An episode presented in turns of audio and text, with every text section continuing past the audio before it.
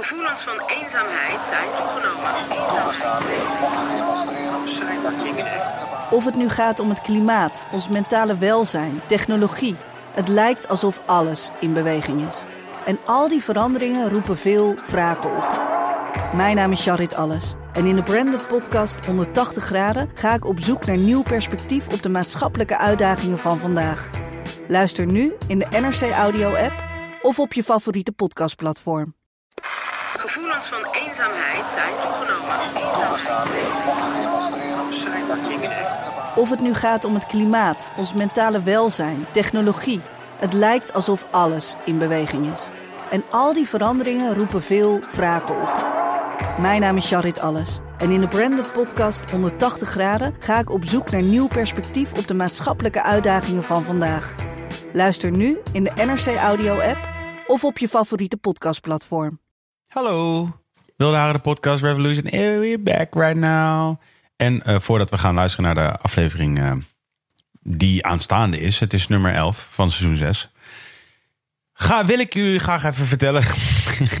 Dit ging een stuk minder goed dan ik had verwacht. Wil ik u graag uh, mededelen dat wij genomineerd zijn voor de Pop Media Prijs. Dat wil zeggen, we staan op een enorme longlist van allerlei media's. Daar staan wij tussen met wilde haren. En u kunt dus stemmen op ons. En wij willen u dan ook graag verzoeken om dat te doen. In de beschrijving van deze podcast, waarnaar u luistert in de welbekende podcast-app. Uh, kunt u een link vinden daarheen. Doe dat even. Het duurt ongeveer 30 seconden. Uh, je klikt, ga erheen en dan scroll je naar beneden. En dan zie je ergens staan wilde haren. Ze hebben het wel verkeerd. Het is niet, het is niet wilde haren. Het is wilde haren, de podcast. Iedereen weet dit. Maar zij wisten dat dan weer niet, net niet. Toch vonden ze ons belangrijk genoeg om op de longlist te zetten voor de Popmediaprijs. Als wij die winnen, uh, dan uh, hoeven we nooit meer te werken. Zoveel geld staat er op het spel. Nee, helemaal niet. Maar we zouden het wel leuk vinden. Dus stem even in de beschrijving van deze podcast. Dankjewel. Uh, ja, dankjewel. En also natuurlijk, uh, net zoals iedere week, kun je even gaan naar petje.af slash wilde haren.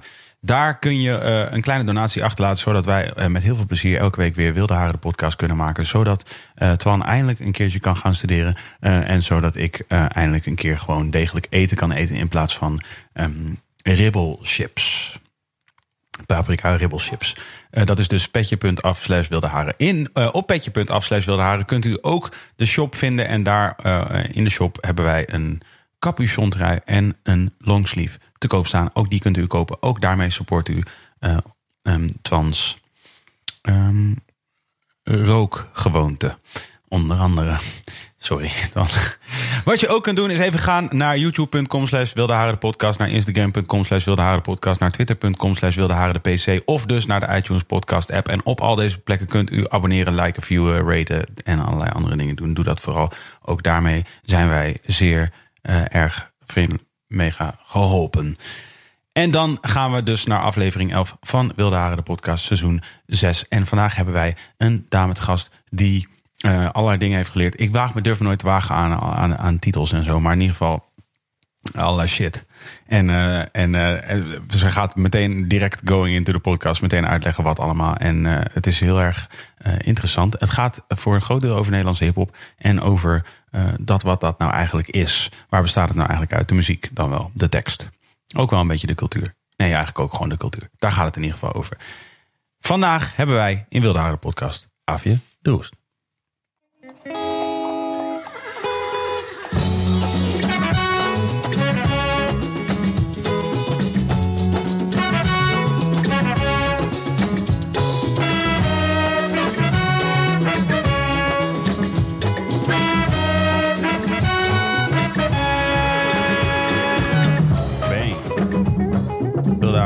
Podcast.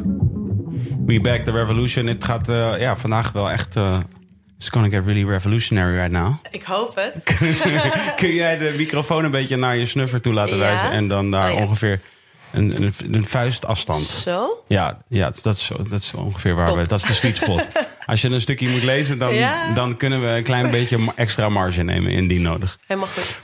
Um, voor de mensen die het niet weten, ik, ik, ik ga me er niet aan wagen. Jij bent, uh, wat, wat, wat ben je? Goeie vraag. Nou, ik ben dus Aafje de Roest, mm -hmm. uh, maar dat wist je al. Ja. Um, en ik doe momenteel een promotieonderzoek uh, aan de Universiteit Leiden. naar hedendaagse Nederlandse hip-hop. Mm -hmm. Ehm, en hoe dat eigenlijk is gekomen, wil je dat ook gelijk Heel weten? graag.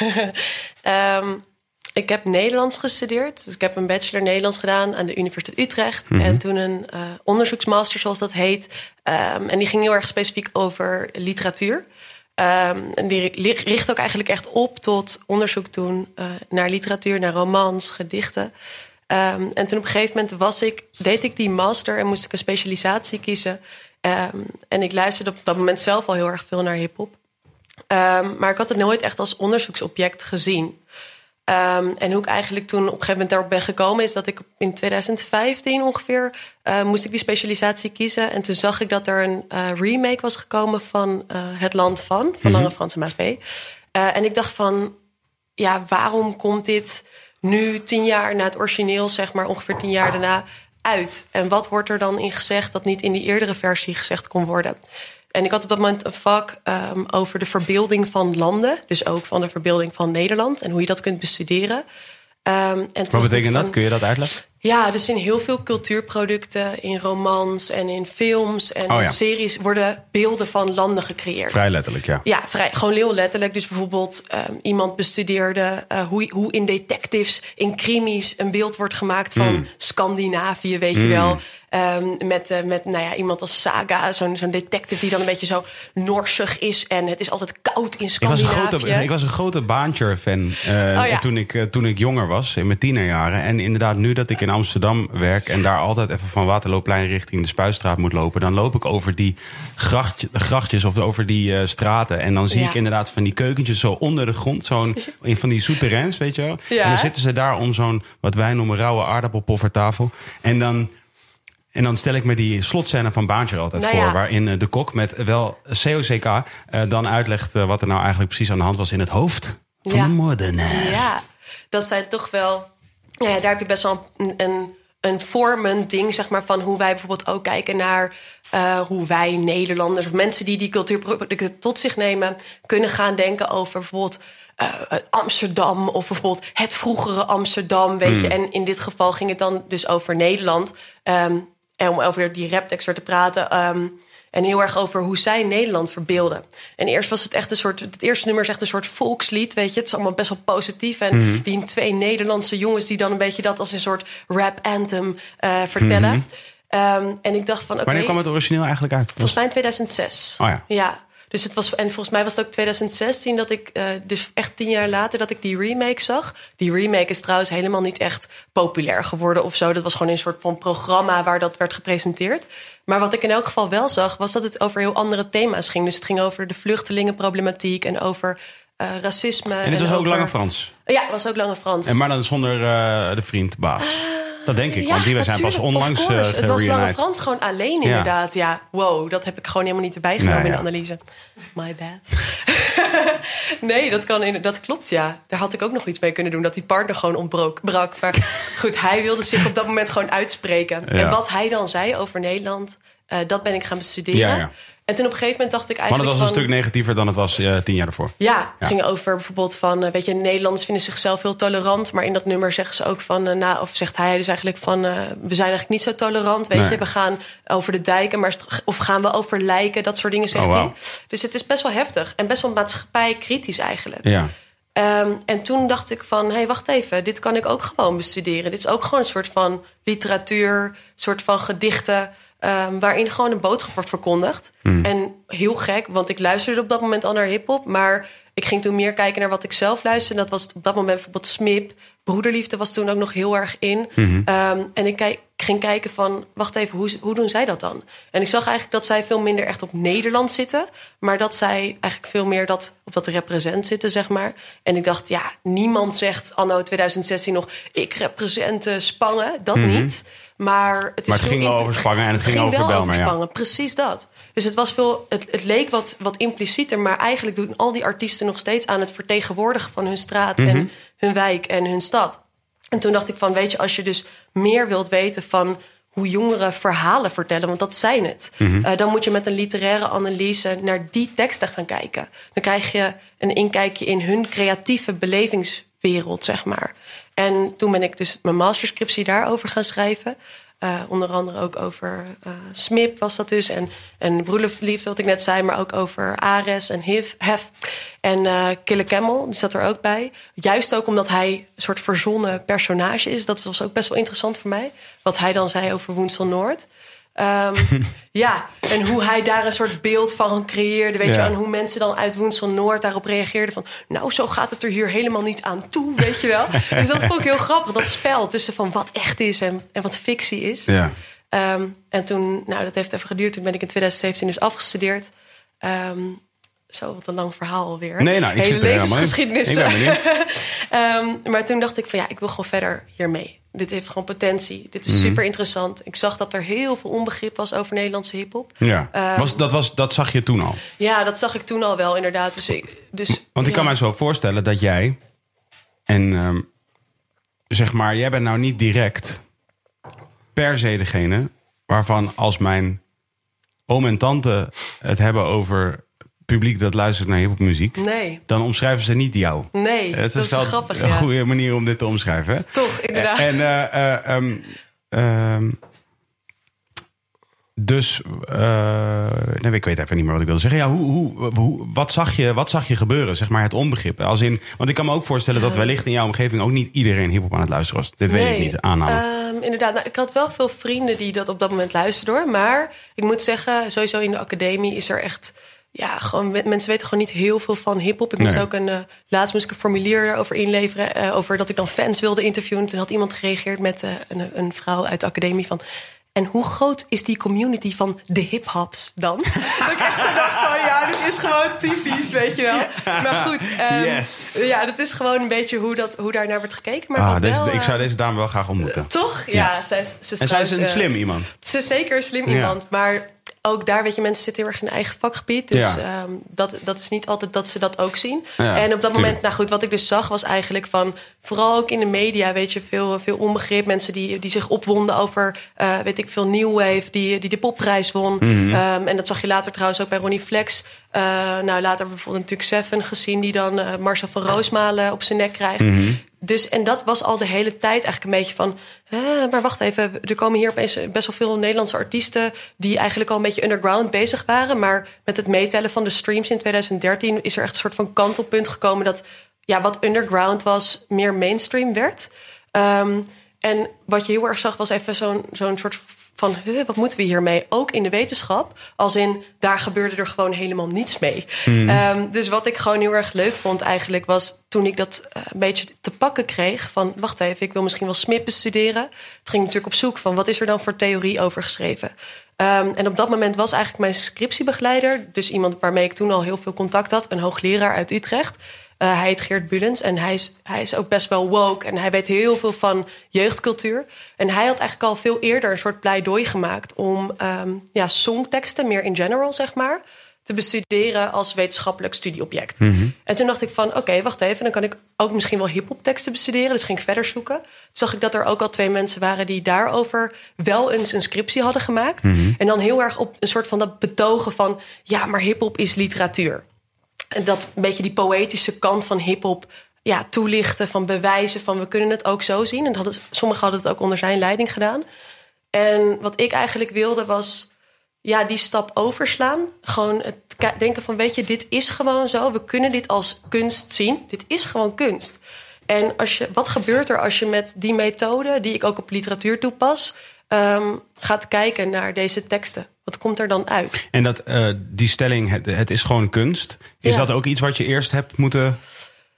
waar je een, moeten, hebt moeten verdedigen of hebt moeten argumenteren? Ik denk het wel. Ja, ja, sowieso kreeg ik soms nog wel vragen van... Uh, waarom doe je dit? En ook dus wel inderdaad, waar, om even terug te komen op, wat je, op jouw vraag... ook wel van, waarom doe jij dit? Weet je, van... Um, wat maakt jou gerechtigd om het hierover te hebben?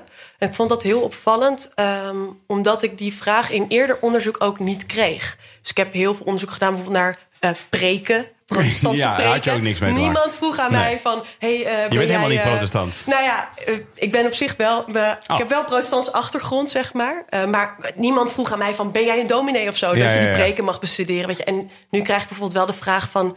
Uh, maar ben jij dan danser of zo? Of rap je dan zelf ook? Vragen ja, mensen. Ja, ja. Dat vind ik zo Heb grappig. je in je vriendengroep ook veel hip-hop? Ja, precies.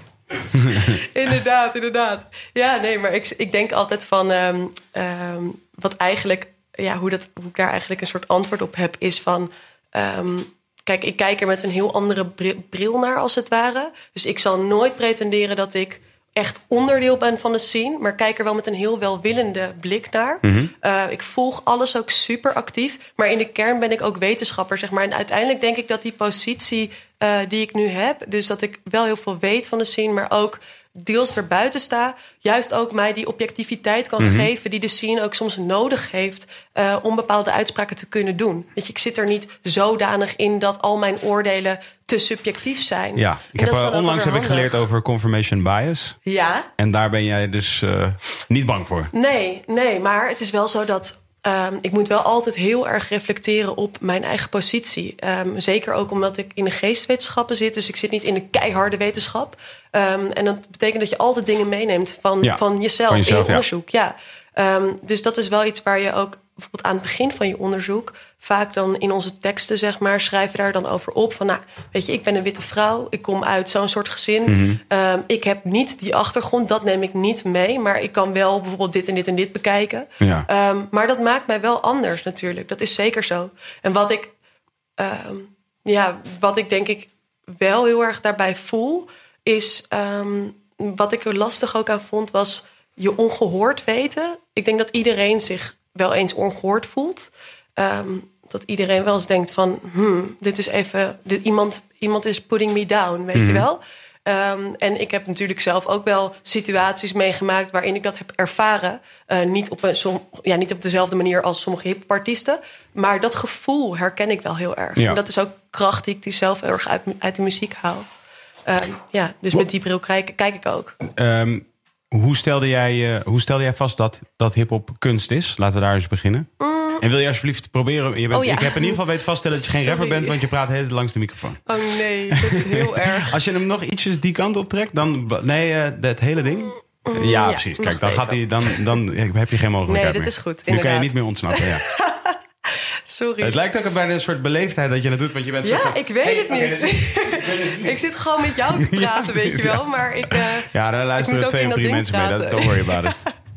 Is Twan en Finn. Precies, Voor, en en eh, familie van Twan. yes, that's it. Eh, kunst, ja, dat je vast hebt kunnen stellen dat hip-hop kunst is. Ja, ehm, nou eigenlijk gewoon door te kijken naar welke strategieën mensen gebruiken. Dus ehm, eigenlijk gewoon echt rapteksten, heel veel rapteksten onder de loep te leggen. Ehm, en te kijken van, kijk, als je met een poëtische analyse kijkt bijvoorbeeld, dan zie je gewoon rijmschema's. Weet je wel, ja, dat hoef ik jou niet te vertellen natuurlijk. Je kan gewoon A, B, A, B zien of A, B, B, A. Dit rijmt op dat. Ehm, nou, er zit bijvoorbeeld heel veel metaforiek in. eh, dus metaforen, eh, woordspel, dat zie je heel veel in literatuur ook terug. Dus in die zin is het gewoon een kunstvorm. Het zijn gewoon makers eh, die verhalen vertellen over dat wat ze meemaken. En ik zeg heel vaak van in dat opzicht zijn, ehm, zijn rappers niet anders dan ehm, dichters of romanschrijvers. Weet je, iedere schrijver, ook heel veel jonge schrijvers nu, schrijven vaak over ja, wat, ze, wat ze zelf meemaken, zeg maar. En daar maken ze een soort verhaal van. En hoe is dat anders dan wat Ronnie Flex doet? Of weet ik veel wat eh eh, Woenselaar doet. Die vertellen ook een verhaal over hun leven en over hun leefomgeving. Ja, dus dat is het eigenlijk. En dus je, je hebt eh, dat vastgesteld van nou, hip-hop is kunst. En, en toen ben je dat verder onder de loep gaan leggen. Ja, ja. Ja, ik heb toen heel veel... Voor mijn masterscripts heb ik heel veel teksten echt bekeken. Dus eigenlijk gewoon alles wat die vier artiesten die ik bestudeerde... tot op dat moment hadden uitgebracht. En ik heb ook heel veel interviews bestudeerd. Omdat ik dacht van, dat zijn ook heel andere media, zeg maar. Dus interviews worden meer gezien als ja, waar gebeurt of het medium waar je de waarheid vertelt. En rapteksten worden eigenlijk lyrics, zeg maar, zijn meer de artistieke vorm. Ja. Ik ging ook heel erg kijken van, oké, wat zeggen rappers dan bijvoorbeeld in hun interviews en strookt dan, dat? eh, ja, oh, bijvoorbeeld, cool. ja. Ja, dus En? wat je, nou bijvoorbeeld, je zag bij Hef, dat weet ik nog heel goed. Dat vond ik ook wel heel grappig. Eh, ik heb die titel van mijn scriptie daar ook een beetje aan ontleend. Ehm, En aan de naam van een vriend van mij, Peter Buurman. Hij noemt zichzelf buurtvader. Dus ik noemde die scriptie buurtvaders. Omdat ehm, Hef in interviews heel vaak laat zien van... Weet je, sinds ik vader ben geworden van Brooklyn, ehm, ben ik veel meer die vaderfiguur geworden. Ik ben klaar met criminaliteit, weet je. Ik heb dat wel gedaan, maar dat doe ik nu niet meer. Terwijl hij bijvoorbeeld in zijn teksten af en toe nog wel dat wat meer gangsterrap imago ophield. En juist ook daaraan verbind ik ook heel erg dat. Uh, of daaruit concludeer ik dan eigenlijk iets wat heel veel hip-hop scholars, zoals dat heet, heel veel academici, zeg maar ook in Amerika, al zeiden. Namelijk dat um, hip-hop artiesten vaak ver verschillende performances ophouden in verschillende situaties. Mhm. Zoals jij en ik ook doen. Ik ben Ja. natuurlijk nu een bepaalde performance van mezelf aan het geven, zeg maar, als Ja. academica of zo. Ehm, en morgen, als ik uit bed kom, ben ik gewoon de thuisaafje, zeg maar. Snap je? Mhm. Ja. Dus dat wisselt. Dan zie ik, Ik er heb ook wel eens uit, in interviews aan mensen, als, als mensen mij soort inderdaad aanspraken op de teksten die ik, die ik rapte. Ja, eh, eh, journalisten dan. Eh, maar dan echt tot in, tot in de diepte er, ervan. En dan zei ik ook wel eens van... hey, oh, ik ben niet Jiggy J, hè? Ja, ja, ja, ja. Zodat- Ja, even- ja. Zodat we dit helder hebben van... eh, weet je, van ik, ik ben eh, ja, meer of iemand anders. Of in ieder geval maar... En je zit nu in ieder geval niet met hem te praten in zoverre. ik snap wat je bedoelt. Maar. Ik denk dat alter ego's of artiestennamen, zeg maar, de prominentste uitwerking zijn waarin je kan zien van Dat het iets anders is. iets anders is, inderdaad. En ehm, ook daarbinnen kun je nog weer schakeren. Dus je hebt bijvoorbeeld Ronnie Flex en je hebt ook Flonty Stacks. Daar, dat zijn Ja, ook ja, ja, weer twee personages, als het ware. Ehm, en dat zijn andere personages als eh, dan Ronel Plasgaard, zeg maar, Mhm. zelf. En ik denk dat het best wel belangrijk is om ehm, dus ook in die analyses bijvoorbeeld de historische figuur, zoals dat dan heet, te scheiden van nou ja, het artistieke eh, figuur, dus het, het personage, zeg maar, de Mhm. opvoerder als het ware. Dus de, de- de- voor, voor, voor alle leken onder ons, Ja. de historische figuur is zeg maar de persoon die je echt Die bent, echt, echt, aanhalingstekens. echt, echt ja. bent. Maar ook dat, ja, dat is even een beetje ver gevoerd. Dus daar zou ik niet te ver op ingaan. Maar ook wat wij zijn, zeg maar, Mhm. ehm, als historische persoon, is altijd een soort ja, performance. Je speelt altijd in zekere zin een rol. Maar Ja. goed, dat is een beetje te ver. Ja. Ehm, maar goed, dus die historische figuur en die, ehm, en die ja, persoon, die, Artistieke. ja, die Ja. artistieke figuur, zeg maar. Wat je heel erg ziet, is dat dat heel erg door elkaar gaat lopen. En dat is ook iets wat je in literatuur heel vaak hebt gezien. Hmm. Eh, dus ik had daar ook over opgeschreven van... eh, het ik, het ik in de tekst van een auteur loopt, wordt heel vaak verward met het echte ik, zeg maar, Ja, van de van de schrijver, ja. Precies. En ehm, daarom wordt dat ook in de literatuurwetenschap bijvoorbeeld het lyrisch ik genoemd. Dus de, de lyrische persoon. Mhm. Ehm, en lyrisch dan als in gedicht, zeg maar. Ehm, en dat was ook iets. Is dat waar- een woord? Ja, het lyrisch ik. Het is, het is ongelooflijk, maar het is een term. Ik heb het gevoel dat er altijd een soort discussie is geweest over rappers die het hadden over hun eh, eh, dat, ze, dat ze lyrisch zijn. En dat, en dat er, eh, volgens mij is daar heel veel discussie over geweest. Nee, dat betekent, helemaal, dat betekent het helemaal niet. Maar dat betekent het wel gewoon. Ja, dit lyrisch. dat ben ik komt gewoon van nu. dichterlijk. Ik Ja. weet eigenlijk ook niet. Oké, maar je hebt ook dat nou lyrisch precies- toch het eh, soort van lyrisch, dat je lyrisch over iets bent. Ja, ja, ja. Nee, dat klopt inderdaad. Ja. Dat heeft denk ik wel verband Ja, met elkaar. vast. We zullen het een taalkundige moeten vragen. ik weet ook oh, hier niet is, alles. eh, hier is Twan. inderdaad. Lyrisch, bevlogen, dichterlijk. Oh, hier. Nou, dat is wel grappig. Ah, wat goed. En er staat één bevlogen, twee dichterlijk. Nou, dat, dat strookt precies met, ons, met hoe wij het zagen? Ah, ja, dat is echt exact hoe wij het hadden. Nou, dat, dit hebben we even gewoon. eh, dit hebben we even, Oh, ge, nice. Dat je dat zo... eh, hebben we even ges, ge, ge- Ja. gescriptied Precies, precies. voor jullie.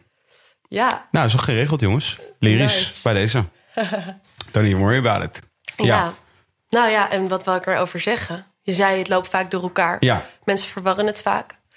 Ja, dus ik had een beetje zitten nadenken over van hoe kan ik dat nou tackelen. Dus ik had op dat moment had ik dus gezegd, ik had een soort term die ik dan hanteerde, rappend ik. Weet je wel, nou goed, uiteindelijk ben ik gewoon meer gaan spreken over ehm hef rapt dit. En dat dat dan wel wel even mag aangenomen worden dat dat niet eh, de persoon daarachter is, zeg maar, maar gewoon de artiest.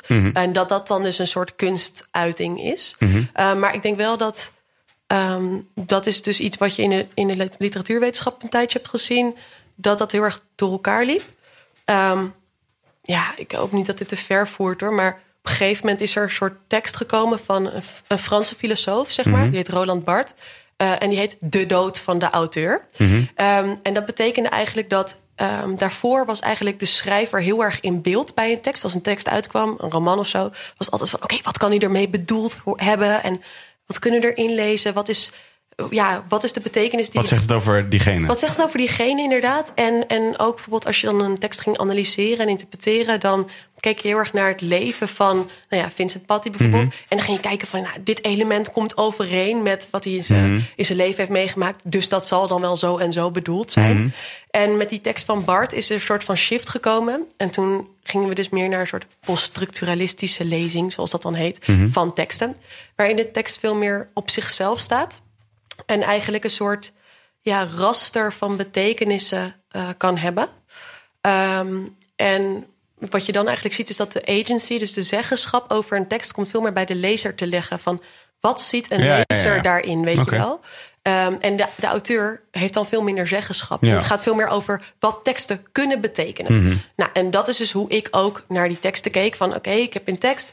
Wat kun je daar allemaal mogelijk in lezen? Wat Ja. zijn de los, van de los van de persoon Los die van het de geschreven persoon, heeft. inderdaad. Ja, ja, ja. En soms confronteerde ik dat een beetje met elkaar om te kijken van oké, wat komt eruit? Maar ik heb nooit, ik zou nooit aannemen dat wat die historische figuur zeg maar eh, doet of heeft meegemaakt, precies datgene is wat in die teksten terecht komt. Ja. Er zit altijd die, die kunstlaag tussen. Ja, ja, ja. Die maakbaarheid. De vorm, ja. Hmm. Precies, precies, ja.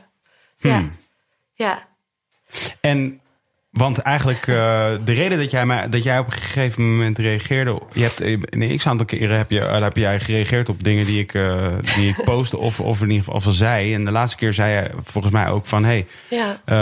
ik hoorde jou praten over. Dit zei jij tegen mij. Waar, waar, waar was ik ook weer over aan het praten? Ik praat zoveel. Dat was die post over ehm, iets van, volgens mij was het van Radio 1 vandaag. Die zoiets zeiden van Oh, ja. hip-hop veroorzaakt, geleid tot geweld. Ja, weet je precies. wel. En dat jij dan zo zei van. Ja, maar wacht even. eh, deze film leidt dan toch ook niet tot. De, we, gaan, we gaan nu toch ook niet massaal de straat op om, weet ik veel, elkaar de hersens in te slaan. Ja, volgens Toch? mij. wel- Ja, precies. die- heb je dat toevallig die, eh, eh, bij de hand, Twan? Bij de hand, man, Twan. Ja, jullie mag gewoon allemaal ja, accepteren. precies, inderdaad. Je hebt hier het artikel in ieder geval. Ja, ja. En mijn post niet. Ja, heb ik ook. Oh ja, dat zou ik ook fijn vinden. Eh, ja, dit is, dit, is, dit is hoe videoclips. Hoe videoclips ervoor zorgen dat jongeren met een wapen de straat op gaan. Dus de, dus de kop van één vandaag. Nou, dat is een klassieke clickbaity titel. Ja, O- zeker, o- zeker. Obviously. Zeker. en ehm, mijn caption die we nu dan net niet zien. Ja, spannend. Ja, ik, Eh, ja, ik had, dus ik had dat, dat ding gescreenshot en gepost. En toen zei, heb ik gecaptioned hoe Rambo-films de VS ertoe dreef oorlog te voeren in het Midden-Oosten. Ja, Eén vandaag. ja. Als in. Volgens mij zijn we nu wat dingen misschien of aan het omdraaien, at least. Dat, Ja. dat zou het kunnen zijn. Ja. Want dat, als het al zo is dat, eh, dat er een verband bestaat tussen de, de videoclips of de liedjes en geweld eh, van jongeren, dan is het nog wel dat er geweld is onder jongeren en dat leidt tot videoclips. Ja. Dat zou ik dan eerder kunnen zeggen. eh, Zou ik eerder zeggen, omdat inderdaad, als, je, als ik het vergelijk met film, en dit is hardly wetens, wetenschappelijk, zeg maar, maar dat is dan wat mijn eh lekenbrein in ieder geval bedenkt, is. Wij gaan toch ook niet zeggen dat de film Rambo ertoe heeft geleid dat er oorlog was, is Nee. gevoerd tegen de Russen. Ja, de oorlog tegen de Russen bedoelt. heeft geleid tot de film Rambo. Ja, Toch? nou ja, dat ja, dat precies. was wat mijn punt beetje- hier in ieder geval. En het is zo zeker. vreemd dat het, eh, het, is, het is vreemd dat het bij hip-hop. En het is niet vreemd dat er een verband wordt gelegd. Dat begrijp ik dat er een verband wordt gelegd. Maar dat het, dat het altijd direct wordt omgedraaid. Namelijk dus dat de videoclip Ja. leidt tot het geweld. En niet dat het geweld leidt tot de videoclip. Dat vind ik op zijn minst Ja, opmerkelijk. dat is, ook, dat is echt moeilijk inderdaad. Ik denk dat... Oh, even, ik zit heel erg te denken. Ik heb hier een beetje over nagedacht ook van eh, wat, je, wat je hier vaak ziet inderdaad. Van, je ziet sowieso een heel gechargeerde kop. Hè? Dus Ja. nuance is, voor, is in medialand altijd moeilijk. Ja. Eh, het is gewoon scoren. Ja. Een land- Behalve natuurlijk Wilde Haren, de podcast. Precies, inderdaad. Die zijn zo genuanceerd. We hebben gewoon De lekker ene na de andere wetenschapper zit aan tafel. Iedereen haakt af, maar maakt niet uit. Wij hebben de waarheid. Inderdaad. Een lang Toch misschien en een keer clickbait die verhaal. eh, Twan. Witte vrouw zegt ik weet alles over hiphop, meer dan iedereen. En Oh, vandaag. Vreselijk, vreselijk stop. nou, inderdaad. Misschien zouden zij dat er wel van maken, ja. Ja, nee, het is altijd, dat is altijd lastig inderdaad. Van, weet je, je ziet... eh, ja, wat, wat ik daar heel erg over denk is van... wat ik net zei over dat structuralisme en dat poststructuralisme... van die auteur was uit beeld. En wat je nu eigenlijk ziet door social media... is zeg maar dat, eh, dat er weer een soort van shift komt. Dus dat de auteur weer meer in beeld is. Want kijk, we staan elke dag in contact met, met rappers, weet je. Ja. Dus we zien hen erbij. Ja. En wat je eigenlijk ziet is dat daardoor... komt er een soort illusie dat je die, die ikken weer met elkaar kunt gaan Ja, verbinden. vervagen, Ja, ja, zeg zeker. maar. Ja, dus dat je dus weer meer de illusie krijgt van... hé, maar wacht even, wat ik op een social media post zie... en wat Mhm. ik in een lyric zie bijvoorbeeld... dat moet ik direct aan elkaar verbinden... Zeker ook omdat social media heel erg de indruk wekken dat alles wat daar gebeurt ook echt is. Weet je, ik ben nu live. eh, terwijl je dat eigenlijk gewoon tien minuten eerder opgenomen zou kunnen hebben. Nou goed, Ja. eh, er is een soort van illusie van dat je direct in contact staat met iemand. En die werkelijkheid wordt heel erg weer in verband gebracht met wat fictie is. Ehm, en wat ik daar best wel lastig aan vind, is dat je dus ehm, dan weer eigenlijk teruggaat en je ziet heel veel dezelfde discussies opkomen die eerder ook zijn opgekomen. Daarom vind ik die discussie van hip-hop leidt tot geweld of geweld leidt tot hip-hop persoonlijk eigenlijk best wel outplayed. Omdat ik denk van ja, weet je, we komen er met z'n allen achter. Eh, ik ben bij best wel wat sessies geweest bijvoorbeeld van het OM met, eh, ehm, met eh Oskam, een museum in de Bijlmer. Waar met de scene en met het Openbaar Ministerie werd gesproken over deze thematiek. En iedereen komt er eigenlijk steeds op neer van ja, we kunnen het nooit achterhalen. Ehm, en weet je, het is eigenlijk wel waarschijnlijker dat sociaal-economische omstandigheden bijvoorbeeld leiden tot je willen uitspreken. Ehm, dan dat dat echt andersom zou zijn. Ja. Zeker Dat is ook- wel zo, toch? Ja, dat is zeker zo. Ja. Dus ik bedoel, je leefwereld komt in die muziek terecht. Ja. Dat denk ik wel. Ehm, maar dat het er echt toe leidt. Kijk, dat zou ook betekenen. Dat zei iemand van, van het OM notabene. Van, ik heb zelf ook veel gangsterrap geluisterd. Maar ik zit nu bij het OM. Weet je, en het komt eigenlijk door, als je dat echt wil verklaren. Mhm. Doordat, je, doordat iedere lezer of iedere luisteraar... wat ik zei net over die tekst... iedereen die naar zo'n tekst kijkt... die neemt zeg maar een eigen raster van ehm, betekenis met zich mee. Ja, ja. Dus iedereen heeft allerlei shit Nee, ik dacht, meegemaakt. ja, ik dacht alleen dat jij bedoelde net. ehm, ik dacht dat je zei sociaal-economisch, zei je dat niet? Omgeving? Ja, sociaal-economisch. Ja, dus dat betekent niet per se rap luisteren. Dat is niet je sociaal-economische omgeving, toch? Ah, zo. Nee, ik bedoel meer eigenlijk dat... ehm, Nee, dat is wat die OM-persoon die zei. Ik luisterde naar rap Ah, en nu ja, ben ja, ik bij het OM. Ja, oké, je luisterde naar rap. Dat op zichzelf geïsoleerd als, als, als een feit, dat doet er natuurlijk niet zoveel Nee, toe. Het dat- gaat er meer om waar ben je vandaan gekomen. En, en, en nog in een, in een veel eh, breder perspectief. Ja. Waar, waar komt, maar dit zal jij vast, dus inderdaad, daar zal jij vast het een en ander eh, over uitgezocht hebben. Maar waar komt de hele cultuur vandaan? En Ja. dat kwam uit een, eh, als je het over sociaal-economische omgeving, van dat kwam natuurlijk voort uit een sociaal-economische omgeving. Eh, zeg maar de jaren 70 en 80. Ja, zeker. Eh, eh, ehm, met criminaliteit in de grote steden. en met name de zwarte en Latino gemeenschap. Zeker. Die daarvan alle consequenties ondergingen. Ja, nou, Eh, en dat leidde tot expressie. Of in ieder geval, expressie is er altijd. Maar dat leidde tot de specifieke vorm van expressie waarschijnlijk aan. Ja, zeker, zeker. Ik- en wat ik daarmee met die, bijvoorbeeld met die man van OM bedoelde, is dat hij, bedoelde, is dat hij een heel andere sociaal-economische achtergrond heeft. Of dat hij een heel ander van, kader van betekenisgeving meeneemt, waardoor hij heel anders kijkt naar die teksten. Mhm. Ehm, maar goed, dan nog, denk ik, van wat jij zegt, is eigenlijk waar. En dat is eigenlijk waar veel meer, naar mijn idee, ook naar zou moeten gekeken worden, is van. Ehm, niet alleen naar die criminaliteit, maar eigenlijk ook vooral van, kijk, als je, als je aanneemt van teksten kunnen een bepaalde uitwerking hebben hè, op jongeren, dat kan. Daar ga ik in mijn onderzoek in zekere zin ook van uit. Maar goed, ze krijgen ook heel veel andere teksten aangeboden. Ehm dus eigenlijk de vraag van. ehm, eh, ik ben even kwijt wat ik wilde zeggen. Eh, even wachten. Ehm,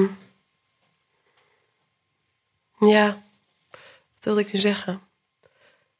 Eh, oh ja, wat ik daarover wilde zeggen, sorry, is dat, Nee, ehm, dat die Latino-Amerikaanse jongeren of Afro-American jongeren ehm, zich niet alleen uitspraken over criminaliteit waar ze mee in aanraking kwamen, maar eigenlijk ook veel meer nog over een positie waarin ze structureel gestigmatiseerd Ja, worden. exact. En dat zie je ook heel erg terug in, de, in hip-hop, zoals ik het bestudeer, zeg maar. Denk ik van probeer verder te kijken naar wat je alleen maar ziet en afgeschrikt te zijn door oh, wat een grove tekst. Of, Mhm. oh, ik hoor hier weer iets over criminaliteit. Laat maar. Mhm. Want als je verder kijkt, zie je dat het veel vaker gaat over... ehm, dat er ook heel vaak wordt gerept van... ik heb een slechte economische positie. Mhm. Dat komt doordat ik geen baan krijg... omdat ik niet kan solliciteren. Omdat ik al daar al een stap achter heb... op andere Ja. Nederlandse jongeren, zeg maar. Ehm, dus ik denk dat het veel meer zaak is... om ook naar die achterliggende ja, factoren te kijken... Ehm, dan alleen maar van zo sec van Ja. dit is dit en dit. En daarover, ik zat dus vandaag te denken... ehm, en ik was, heb er wat over gelezen... eh, ook om een beetje naar aanleiding van een eerder gesprek tussen ons... Ehm, en ik zag dus dat eh, een hip-hop scholar, een hoogleraar uit Amerika, hier al best wel veel over had geschreven.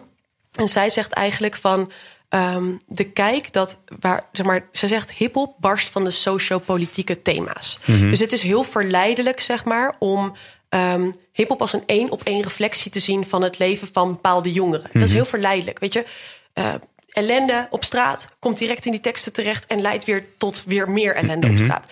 Dat is een soort reductioni- ja, reductionele of reductionistische visie op de zaak, waarvan zij zegt van pas daarmee op. Want je ontneemt jongeren, en dat, daar ben ik het helemaal mee eens. Zij trouwens Imani Perry, voor als iemand dat wil opzoeken. Fucking geniale vrouw. Ehm, zij zegt van, joh, als je, als je dat zo sec ziet... en je kijkt niet naar wat jongeren vertalig spel toevoegen bijvoorbeeld... dan ontneem je hun Ja. Eigenlijk... Je dus- maakt het tot veel minder. je maakt dat, het tot wat veel minder. Het is een betekent. kunstvorm, Ja, je ja. En je, je haalt die hele laag van die kunstigheid haal je weg. Mhm. En je, dus aan de makerskant haal je iets weg. Je zegt eigenlijk van... nee, jullie kunnen geen verhalen vertellen.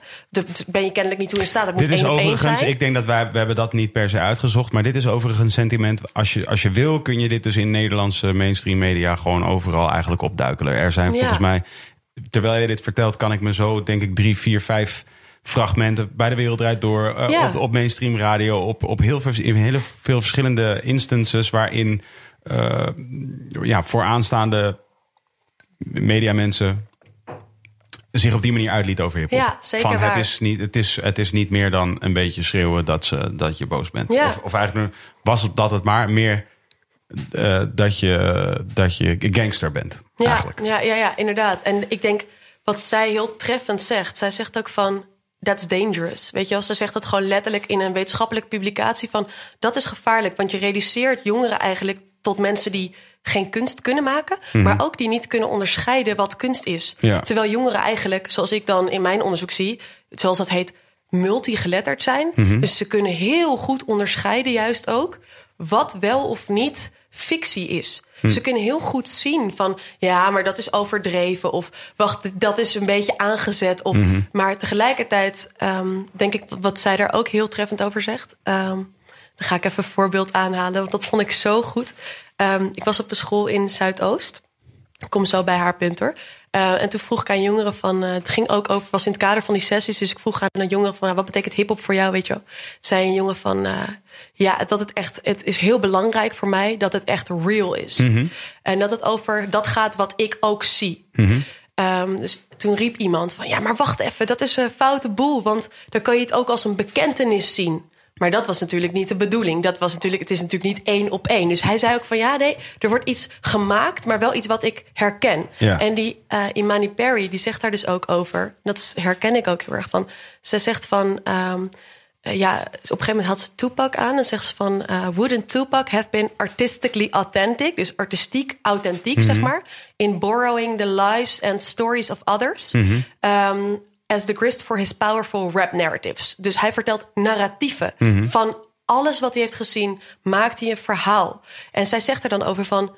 um, that, that those stories don't have to be real to be true. Ja. En dat is natuurlijk iets wat heel gek is in hiphop, want we sturen heel erg op realness, maar dus een verhaal hoeft niet altijd 100% werkelijk gebeurd te zijn Ja. om toch aan jouw leefwereld te raken, om Ja. toch waar te zijn, zeg maar. Ik heb volgens mij meerdere keren nu in deze podcast het gesprek gevoerd over, over waarheid in, in, in vele verschillende vormen van eh, expressie. Of ui- eh, ja, expressie eigenlijk. Dus Ja. bijvoorbeeld als je kijkt naar een voetballer als Messi, daarin ziet volgens mij iedereen ook die authenticiteit. Ja. Terwijl hij zegt helemaal niks. Hij Nee. beweegt alleen maar. Maar toch in zijn spel herken je een bepaalde mate van authenticiteit. Hij vertelt niet het verhaal van wat hij heeft gegeten die dag. Nee, hij vertelt niet het verhaal van waar hij is geboren. Hij vertelt niet het verhaal van zijn vader of moeder die er misschien wel of niet was en hem wel of niet voetbal heeft geleerd. Nee, Dat vertelt hij allemaal niet. Maar op de een of andere manier leggen wij zijn spel toch uit als, Als een soort hogere vorm van waarheid Ja, of zo. dat is grappig is Daar, dat. dat trekt ons ook aan. Nou, dat vond ik zo grappig. Wat ook die Diewertje Heuveling zei. Bijvoorbeeld, zij zei op een gegeven moment van... eh, ze Diewertje zei Heuvelings over- eh, was eh, twee weken geleden, eh, geleden te gast in Wildharen de podcast Red. Ja, ze was heel goed. Ik vond haar echt geweldig. Ehm, maar ze zei van, eh, wat mij aanspreekt in muziek is authenticiteit. Hè? Dus ze zei op een gegeven moment ook van, ik luister naar Dolly Parton omdat zij authentiek is. En dat is bijvoorbeeld iets wat eigenlijk een van de main uitkomsten van mijn scriptie ook was, was van al die hip-hop-artiesten proberen een authentiek verhaal te vertellen. Waarom? Omdat dat je autoriteit geeft, zeg maar. Dus op het moment dat jij echt bent, dat je weet waar je het over hebt, dan krijg je autoriteit. En dat is bijvoorbeeld ook iets wat mensen misschien ook lastig vinden als ik daarover praat, zeg maar. Omdat mensen misschien kunnen denken van ja, maar wat maakt jou authentiek? Jij bent geen hip-hop-artiest. Ik hoop dat ik dan wel authentiek overkom. En dat ben ik ook echt als wetenschapper. En dat ik daardoor een soort van autoriteit Ja, ja. krijg. Maar dat is altijd het pro- proces van... was jij echt daar, in die buurt... dan mag je er wat over zeggen, Ja. weet je? En dat, kijk, je ziet ook dat, dat rappers heel erg hun best doen... om dat te laten zien. Ja. Dat ze echt daar waren. Ja, dat ze weten echt, ervan. Ze hebben recht van spreken, precies. Zij weten wat, ja, hoe het er daar aan toe gaat. Hoe vertaalt dat zich naar eh, literatuur? Naar, zeg maar in die vergelijking? Goeie vraag, inderdaad. Ik denk wel ehm, dat, het, ja, dat die authenticiteit echt wel heel belangrijk is. Maar daarbij is wel altijd ook dat risico om dus wat echt, echt, echt de schrijver heeft meegemaakt en wat in zijn of haar stukken terechtkomt, zeg maar. Dat gaat daar dan weer, dat is dan weer een beetje een spanningsveld waar je terechtkomt. Ehm, maar ik denk dat, ehm, dat we wel heel erg op zoek zijn naar authentiek aandoende verhalen. Of Ja, ze ja, dan ook echt 100, 100 procent waar zijn. ja. Dat is dus een beetje lastig. Ja, dat is grappig is dat. Dat, dat, er zit nog een soort ruimte Ik tussen. ben ooit een keer, wanneer ik een, een echt een heel specifiek moment in mijn geschiedenis als, eh als eh hip-hop luisteraar en fan was toen ik het, eh, de blueprint van Jay-Z luisterde. En op een van de latere tracks op het album. En dat ben ik nooit meer vergeten. Ik heb dat ook inmiddels al honderdduizend keer verteld. Maar rapt hij, ehm, schept hij op over wie hij is. Ja. Eh, wat, wat ik altijd heel tof vond. En, en dan vertelt hij dus van... eh, ik, ben, ik geloof dat hij zegt... eh, I got the best flows. I got the most charis- charisma. Oh ja? And my interviews are harder. Oh ja. Zegt hij dat. En, ik, en, en, dat, en toen de eerste keer dat ik dat, hem dat hoorde, hoorde zeggen... dacht ik... Hé? Ja. Hé? En toen besefte ik ineens van... oh, hij ziet dat ook nog als een, Ja. Als Ja. een, eh, als een vorm... waarin hij zich kan Ja. manifesteren, zeg maar. Als artiest, denk ik ook. zo. Inderdaad. Ja, zeker, zeker. Dat is ook een goede, goed punt. Als je het nou net hebt over die, over die authenticiteit... en over dus die, die waarheidsdiscussie ook. Van, eh, dan zat ik nog even te denken dat... ehm, ik zag hier sowieso net nog staan van... Aaf, je hebt weer een puntje gemist. en dat ging over die literatuur. Ah, eh, dames en heren die luisteren naar deze podcast en niet kijken, er ligt een boekje voor Er ligt hier een boekje Ja, met allemaal dingetjes Such, die ik had such is science. Ja, precies. En daar zag ik dus ehm, iets wat jij net aanhaalt. Namelijk eh, dat dat soms ook... Dus die interviews worden soms ook gezien als verlengstuk van een auteur. Ja. En wat daarin dan gebeurt... Ik zei al, interviews zijn echt, worden gezien als een waarheidsgetrouw medium. Maar ook daar kun je nog een soort spel ophouden. Mhm. Ja, 100%. En dat gebeurt ook, weet Ja. je. Ehm, en nou, er is een tijdje geleden was het bijvoorbeeld bij Charlotte Mutsaars, dat is een schrijfster, was heel veel commotie om dingen die zij in haar boek zei en waarin ze dan in, over in haar interviews zeg maar verder op doorging. En zij zei van ho ho ho, nou, of, dit nou echt, of ik dit nou echt geloof, dat is nog een tweede ding. Maar zij zei van wacht even, ik ben hier mijn romanpersonage aan het doorzetten in dit interview, Ja, zeg maar. ja, ja. En wat ik dus in dat boekje heb staan, en toch wel even relevant om te vertellen, denk ik, is dat er dus ook best wel veel schrijvers zijn geweest, Hermans onder andere, eh, Reven, die echt gewoon processen aan hun broek hebben gehad. Letterlijk het ezelsproces, zoals dat dan bij Van Reven heet. Mhm. Ehm, en dat ging over een boek waarin hij godslasterende teksten uitte. Althans, Mhm. hij, zeg ik nu al, een personage van hem. En waar echt heel katholiek volgens mij Nederland over viel van... eh, wat zeg jij? Eh, dit is jouw mening. Dit spuit je in je teksten. En die probeerde hem daarop aan te klagen. In het boek. Uh, dus eigenlijk op wat hij zei, in, het het boek. boek, werd hij in real ja. life, dus buiten fictioneel zeg Ja. maar, werd hij aangeklaagd. Ja. En dat vond ik ook zo'n heel interessant spel. Hij heeft, dat is, hij, hij heeft die zaak gewonnen, even voor de duidelijkheid. Gelukkig. En daarom denk ik ook van, als je nou een parallel ziet tussen literatuur en rap. En als je kijkt naar toen, dit was in de jaren, was in 1968 volgens mij, Mhm. 1970 zoiets. Ehm, en, eh, en nu zeg maar. Dan denk ik van, hè, maar als die rechtszaak zeg maar toen al gewonnen is. En dat toen al niet hard gemaakt kon worden dat wat in kunst gebeurt een directe, directe uitwerking Ja. heeft op wie dat consumeert. Ehm, waarom, waarom voeren we die discussie dan nog op deze manier?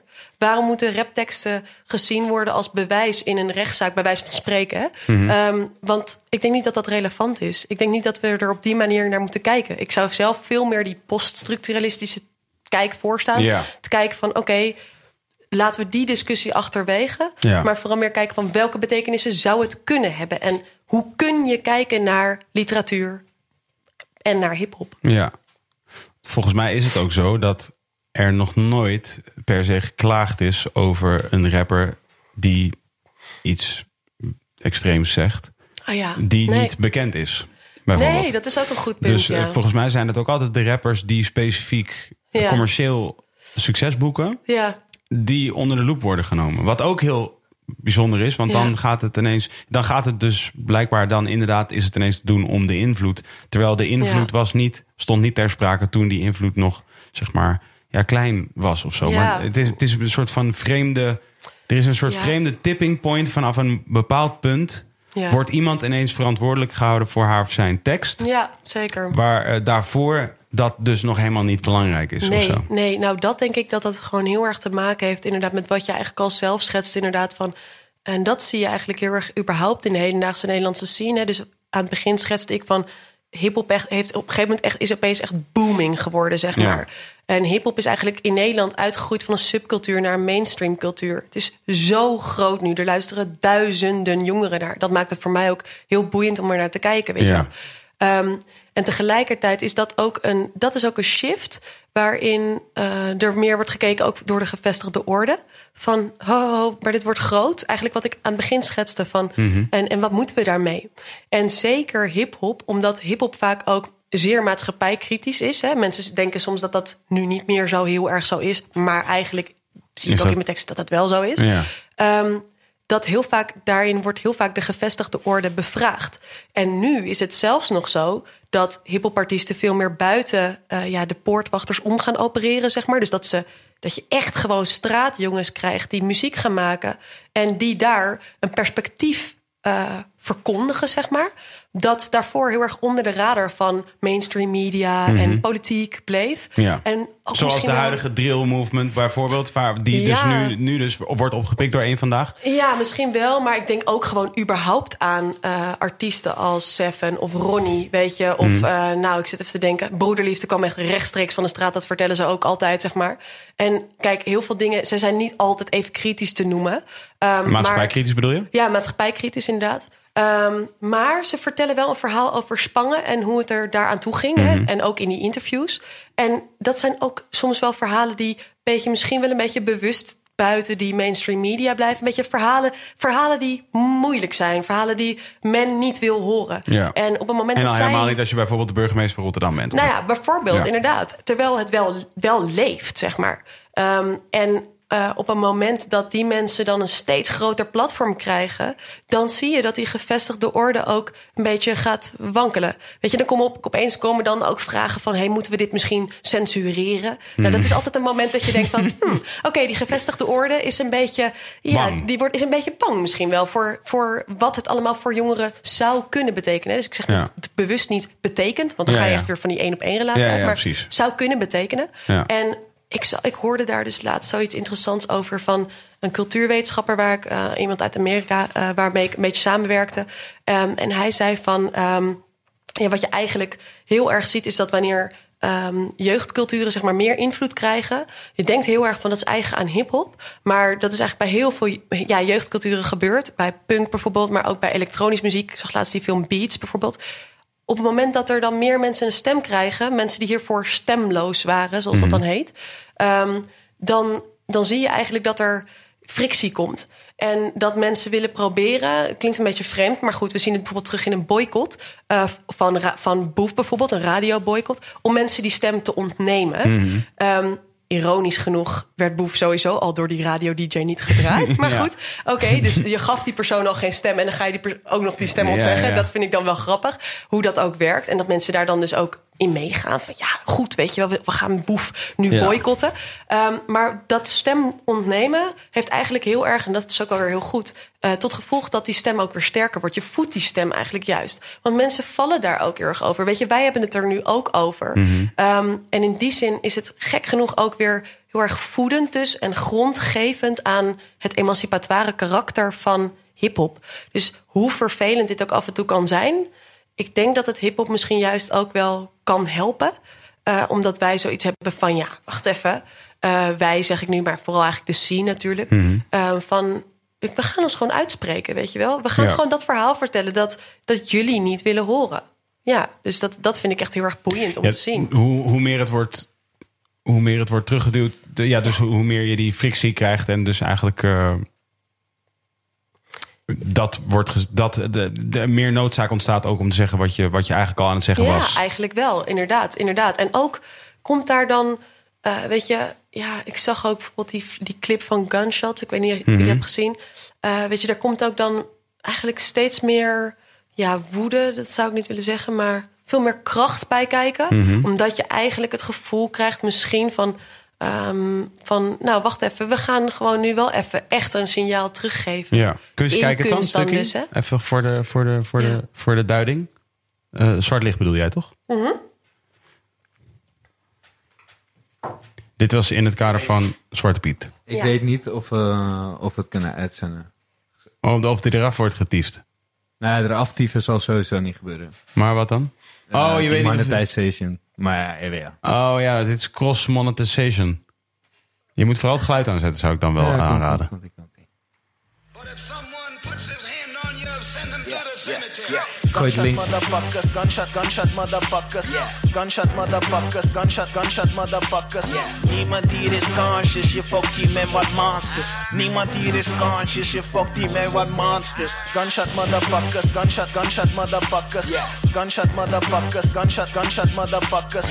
Niemand hier is conscious, je fokt hier met wat monsters. Niemand hier is conscious, je fokt hier met wat monsters. Sinds meneer voor dit is, weet ik niet echt wie ik moet trusten. Je beste die kan je in een setup zetten als je hustelt. Fok de straat hier alsof ik met mijn banen tussen bakstenen zit. Spreid mijn knowledge met mijn jongens, in dit is zo basic fit. Blakke man falen, blakke man trekt volle zalen. Blakke man komt alles halen, zelf je kleinkinderen hebben. Blakke man nu als vader, integreer als ik penetreer. Bitch, ik interesseer als ik converseer. Ja, ik ben de man als ik presteer. Maar nog steeds een kutneger als ik protesteer. Broer, schieten gaten in je theorie. En met dat klikklakken schrijf ik heel je history. Gunshot motherfuckers, gunshot, gunshot motherfuckers. Gunshot motherfuckers, gunshot, gunshot motherfuckers. Niemand hier is conscious, je fokt hier met wat monsters. Ja. Niemand hier is conscious, je fokt hier met wat monsters. Gunshot motherfuckers, gunshot, gunshot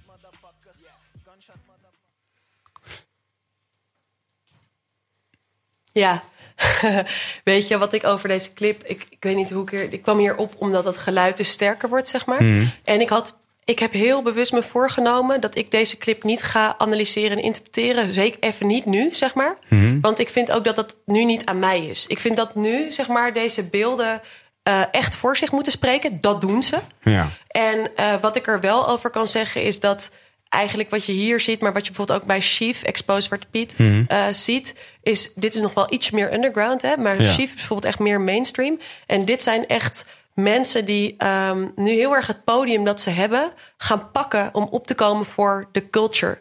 En dat ehm, wat ik heel erg eigenlijk best wel mooi vond om te zien, maar dat is echt mijn persoonlijke visie, ehm, is ook dat je dan echt ziet van dat mensen gaan reageren van wow, ik ga er wel over nadenken. Ja, ja. En dat is die invloed die het kan hebben. Ja. Ehm, maar ik zie ook mensen die zeggen van... oké, unfollow, weet je. Eh, dit is me te ruig. En dat, ik snap het wel. Maar ik denk tegelijkertijd dat dat ook een beetje gevaarlijk is aan social media. Omdat je daarmee heel erg in een bubbel komt van gelijkdenkenden, zeg maar. En ik vind het best wel tof aan hiphop... ehm, dat het je ook uitdaagt om Ja, op andere meerdere manieren te kijken naar een onderwerp. Precies dat, inderdaad. Ja. En dit is echt geëngageerd, weet je. Dit is, Ja. dit is echt maatschappelijk engagement.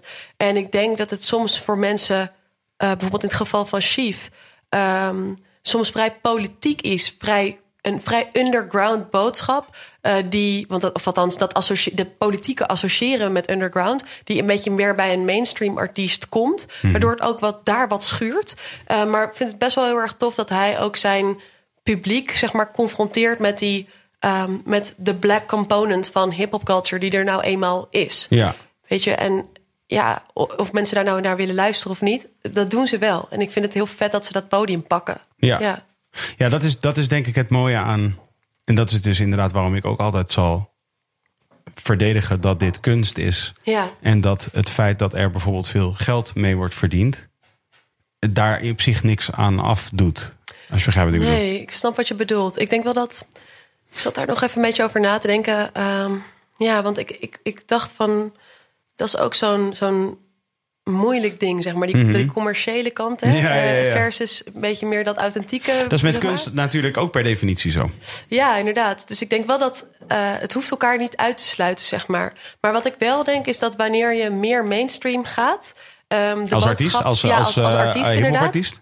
Ja, dat je dan, daar is bijvoorbeeld ook een, een soort model van, van McLeod, zoals die man dan heet. Die schreef het al in 1999. Mhm. Ja, ja. Eh, en die zet dan twee pijlers tegenover elkaar van wat real is, zeg maar, en eigenlijk wat niet. In en hiphop nog steeds, In ja. hiphop nog steeds, inderdaad. En hij schrijft dan bijvoorbeeld van commercialisme, zeg maar, of, ja, commercialness is eigenlijk niet zo heel erg real. Maar dat komt, denk ik, vooral, en dat legt hij ook wel uit, ehm, doordat een boodschap die commercieel is of mainstream, dat is vaak een beetje met elkaar verbonden, voor heel veel mensen behapbaar moet zijn. Ja. En kunst is, als het echt, echt, echt pure kunst is, dan doet het soms ook pijn. Ja. En ja, dus dat is een beetje die, die balans tussen een soms een moeilijke boodschap. Mhm. En dat wat mensen graag willen horen of zo. Maar dat vind ik juist ook heel erg cool aan Chief eigenlijk. Is dat hij dus een groot publiek heeft. Misschien soms wat meer als mainstream wordt gezien. I don't Mhm. know. Ehm, maar dan toch die hele politieke kant er gewoon een keertje bij haalt. Maar dan vraag ik me wel af, bijvoorbeeld als ik even moet denken aan, aan wat commerciële hip-hop nu of eh, onlangs eh, is geweest, de afgelopen Ja. periode, zeg maar. Dan denk ik bijvoorbeeld. En, en hip-hop is wat dat betreft een heel rekbaar begrip, hè? ook nog eens een keer. Want Ja, ja. hip-hop is hip-hop. Ik snap wat je Er zijn een bedoelt. hele hoop afgeleiden nu van. En, Ja. en daar kan je dan waarschijnlijk ook binnen de cultuur nog een heleboel discussie over voeren. Wat is hip-hop? Ja. Ik moet wel zeggen dat die discussie nu niet meer zoveel wordt gevoerd. Nee, dat is waar, Als dat die werd ja. gevoerd toen ik ernaar begon te luisteren in de jaren negentig. Want of zeker begin jaren nul, eind jaren negentig was er heel veel discussie. Ja. Weet je, liedjes die je nu, als je die nu hoort, denk je, ja oké, hip-hop. En toen was, stond dat ter discussie. Dus eh, bijvoorbeeld, eh, ehm, ik, ik moet denken aan, laat ik zeggen Eminem. De Ja. early Eminem. Ja, ja. Dat, daar was gewoon discussie over of dat hip-hop was, zeg Dat is maar. ook wat, ja. Terwijl dan, hij, hij bracht dan singles uit waar hij gewoon drie keer, eh, drie keer 16 maten op rapte. Ja, ja, ja, inderdaad. En de refreintjes ook gewoon gerapt werden. En, en, en, maar dat werd dan wel alsnog Ja, de- als soort hypercommercieel ja, ja, ja. werd dat zeker, gezien. Maar oké, ik moet even Nee, denken nee, aan bijvoorbeeld... eh, neem bijvoorbeeld Busy. Waar eh hypercommerciële muziek... Ja, eh, ehm, en het gaat natuurlijk over eh, ehm, het schudden van je achterste. ja. Ja, je Eh, hebt maar, ook da- Nee, ook, maar, dat ook maar ook dat leidt wel tot eh, discussie. Nee? Nou, wacht, wacht. Weet je wat ik zo tof vond? Nou. Sowieso. ehm, Oké, dus seksisme in hip-hop is nog weer een hele andere pijler waar, Ja. waar we het ook weer eeuwen over ja. kunnen hebben. Maar dat is een beetje lastig. Als in, ik, ik vind dat wel een ding. Als in, best wel vaak vrouwenvriendelijk en zo. Mhm. Maar wat ik dan wel cool vind als je, hip, eh, als je busy aanhaalt, is volgens mij was dat bij de clip van Kulo. Had hij een soort Mhm. Ja. super eh, geëngageerde clip. En dat is precies wat eigenlijk Chief ook doet. En dat is echt wel wat heel erg goed kan werken. Mhm. Je pakt een heel groot publiek, dat heb je, zeg maar. En eh, je, je neemt een track die sowieso eigenlijk een hit gaat worden. Gewoon een lekkere track. Ja. Ehm, en daar dat momentum, zeg maar, dat Ja. mensen daar sowieso op gaan klikken, Ja. pak je dan om die vet politieke eh, boodschap mee te verspreiden. Mhm. Dat vind ik heel erg tof. Het kan dus wel werken, daar heb je helemaal gelijk in. En, ja. en nou ja, wat, dat was eigenlijk niet per se mijn punt. Maar inderdaad, het het, is, wel wel- een het, is, goed het is wel een goed punt. Eh, nee, mijn punt was meer... ehm, als, je zegt, als je zegt kunst moet ergens uitdagen... ja. En stel nou, ik bedoel, dus dit is even hypothetisch voordat ik eh, niet, Ja, niet ja. voordat ik zo meteen hier voor de deur in elkaar word geslagen over deze stelling die ik nu ga doen, of in ieder geval deze hypothetische stelling, is dus dat. Nou, als we zeggen dat, laat ik zeggen, de, eh, de muziek of de videoclips en de liedjes zijn een soort van de. Waar we, wij hebben het eh, in een ander gesprek een keer geha- Ja. hebben het gehad over artefacts en dat soort dingen. Ja, dus dat klopt, wat de klopt. cultuur voortbrengt, zijn producten eigenlijk. Ja, Eh, dus eh, performances of, eh, of dus dit soort werken. ja, Ehm, dus als het, stel dat seksisme bijvoorbeeld. ja. en ik wil niet, dus inderdaad, laten we het niet over seksisme hebben. Maar seksisme als, stel je voor dat, dat je kunt vaststellen dat seksisme in, in, in hip-hopcultuur of in straatcultuur, dat het bestaat. Ja, Zeg ik ook niet, maar stel dat het bestaat. ja. Ehm, en het vindt zijn weg dus door de expressie, dus deze vorm van expressie, Mhm. eh, eh, weten hip-hop of urban muziek of wat je het wil noemen. En, en dan Gaat het wordt het weer tentoongesteld aan de wereld. Ja. En is het weer een inconvenient truth Ja, about ja, society ik snap je. in, in, een, in een bepaalde Zeker, sociaal-economische klasse. Nee, je hebt helemaal gelijk. Als Ik dat denk- zo is, dan is dat toch zo? Ja, nee, ik denk dat ehm, misschien heb je wel een belangrijk punt in wat ik ook, eh, wat misschien nu een beetje verward werd eh, door eh, met zeg maar de mening van mensen in het algemeen over bijvoorbeeld de hoge kunsten Mhm. ehm, versus meer low culture. Zo wil ik er nooit naar kijken. Mhm. Ehm, maar Is dat wel een echt ding? In de, is ja. dat wetenschappelijk gezien ook een echt ding? Ehm, nou, je hebt bijvoorbeeld wel middlebrow studies. Dat, is dan, dat gaat dan heel erg over makkelijker te consumeren cultuur, zeg maar. Ja, dat onderscheid werd eigenlijk vooral door wat meer traditionele wetenschappers wel heel sterk gema- gemaakt, zeg maar. En wat je nu eigenlijk heel erg ziet, is dat mensen dat onderscheid niet meer willen maken. Is gewoon ook in de wetenschap is er wat dat betreft een soort revolutie gaande. En mensen hebben zoiets van, weet je, ja. ja, precies. Totaal in lijn daarmee, inderdaad. Ja. Ehm, allemaal inspired door jullie. Ja. En, win, en eh, No thanks, jullie de prijs wat dat betreft ook. ja, ja.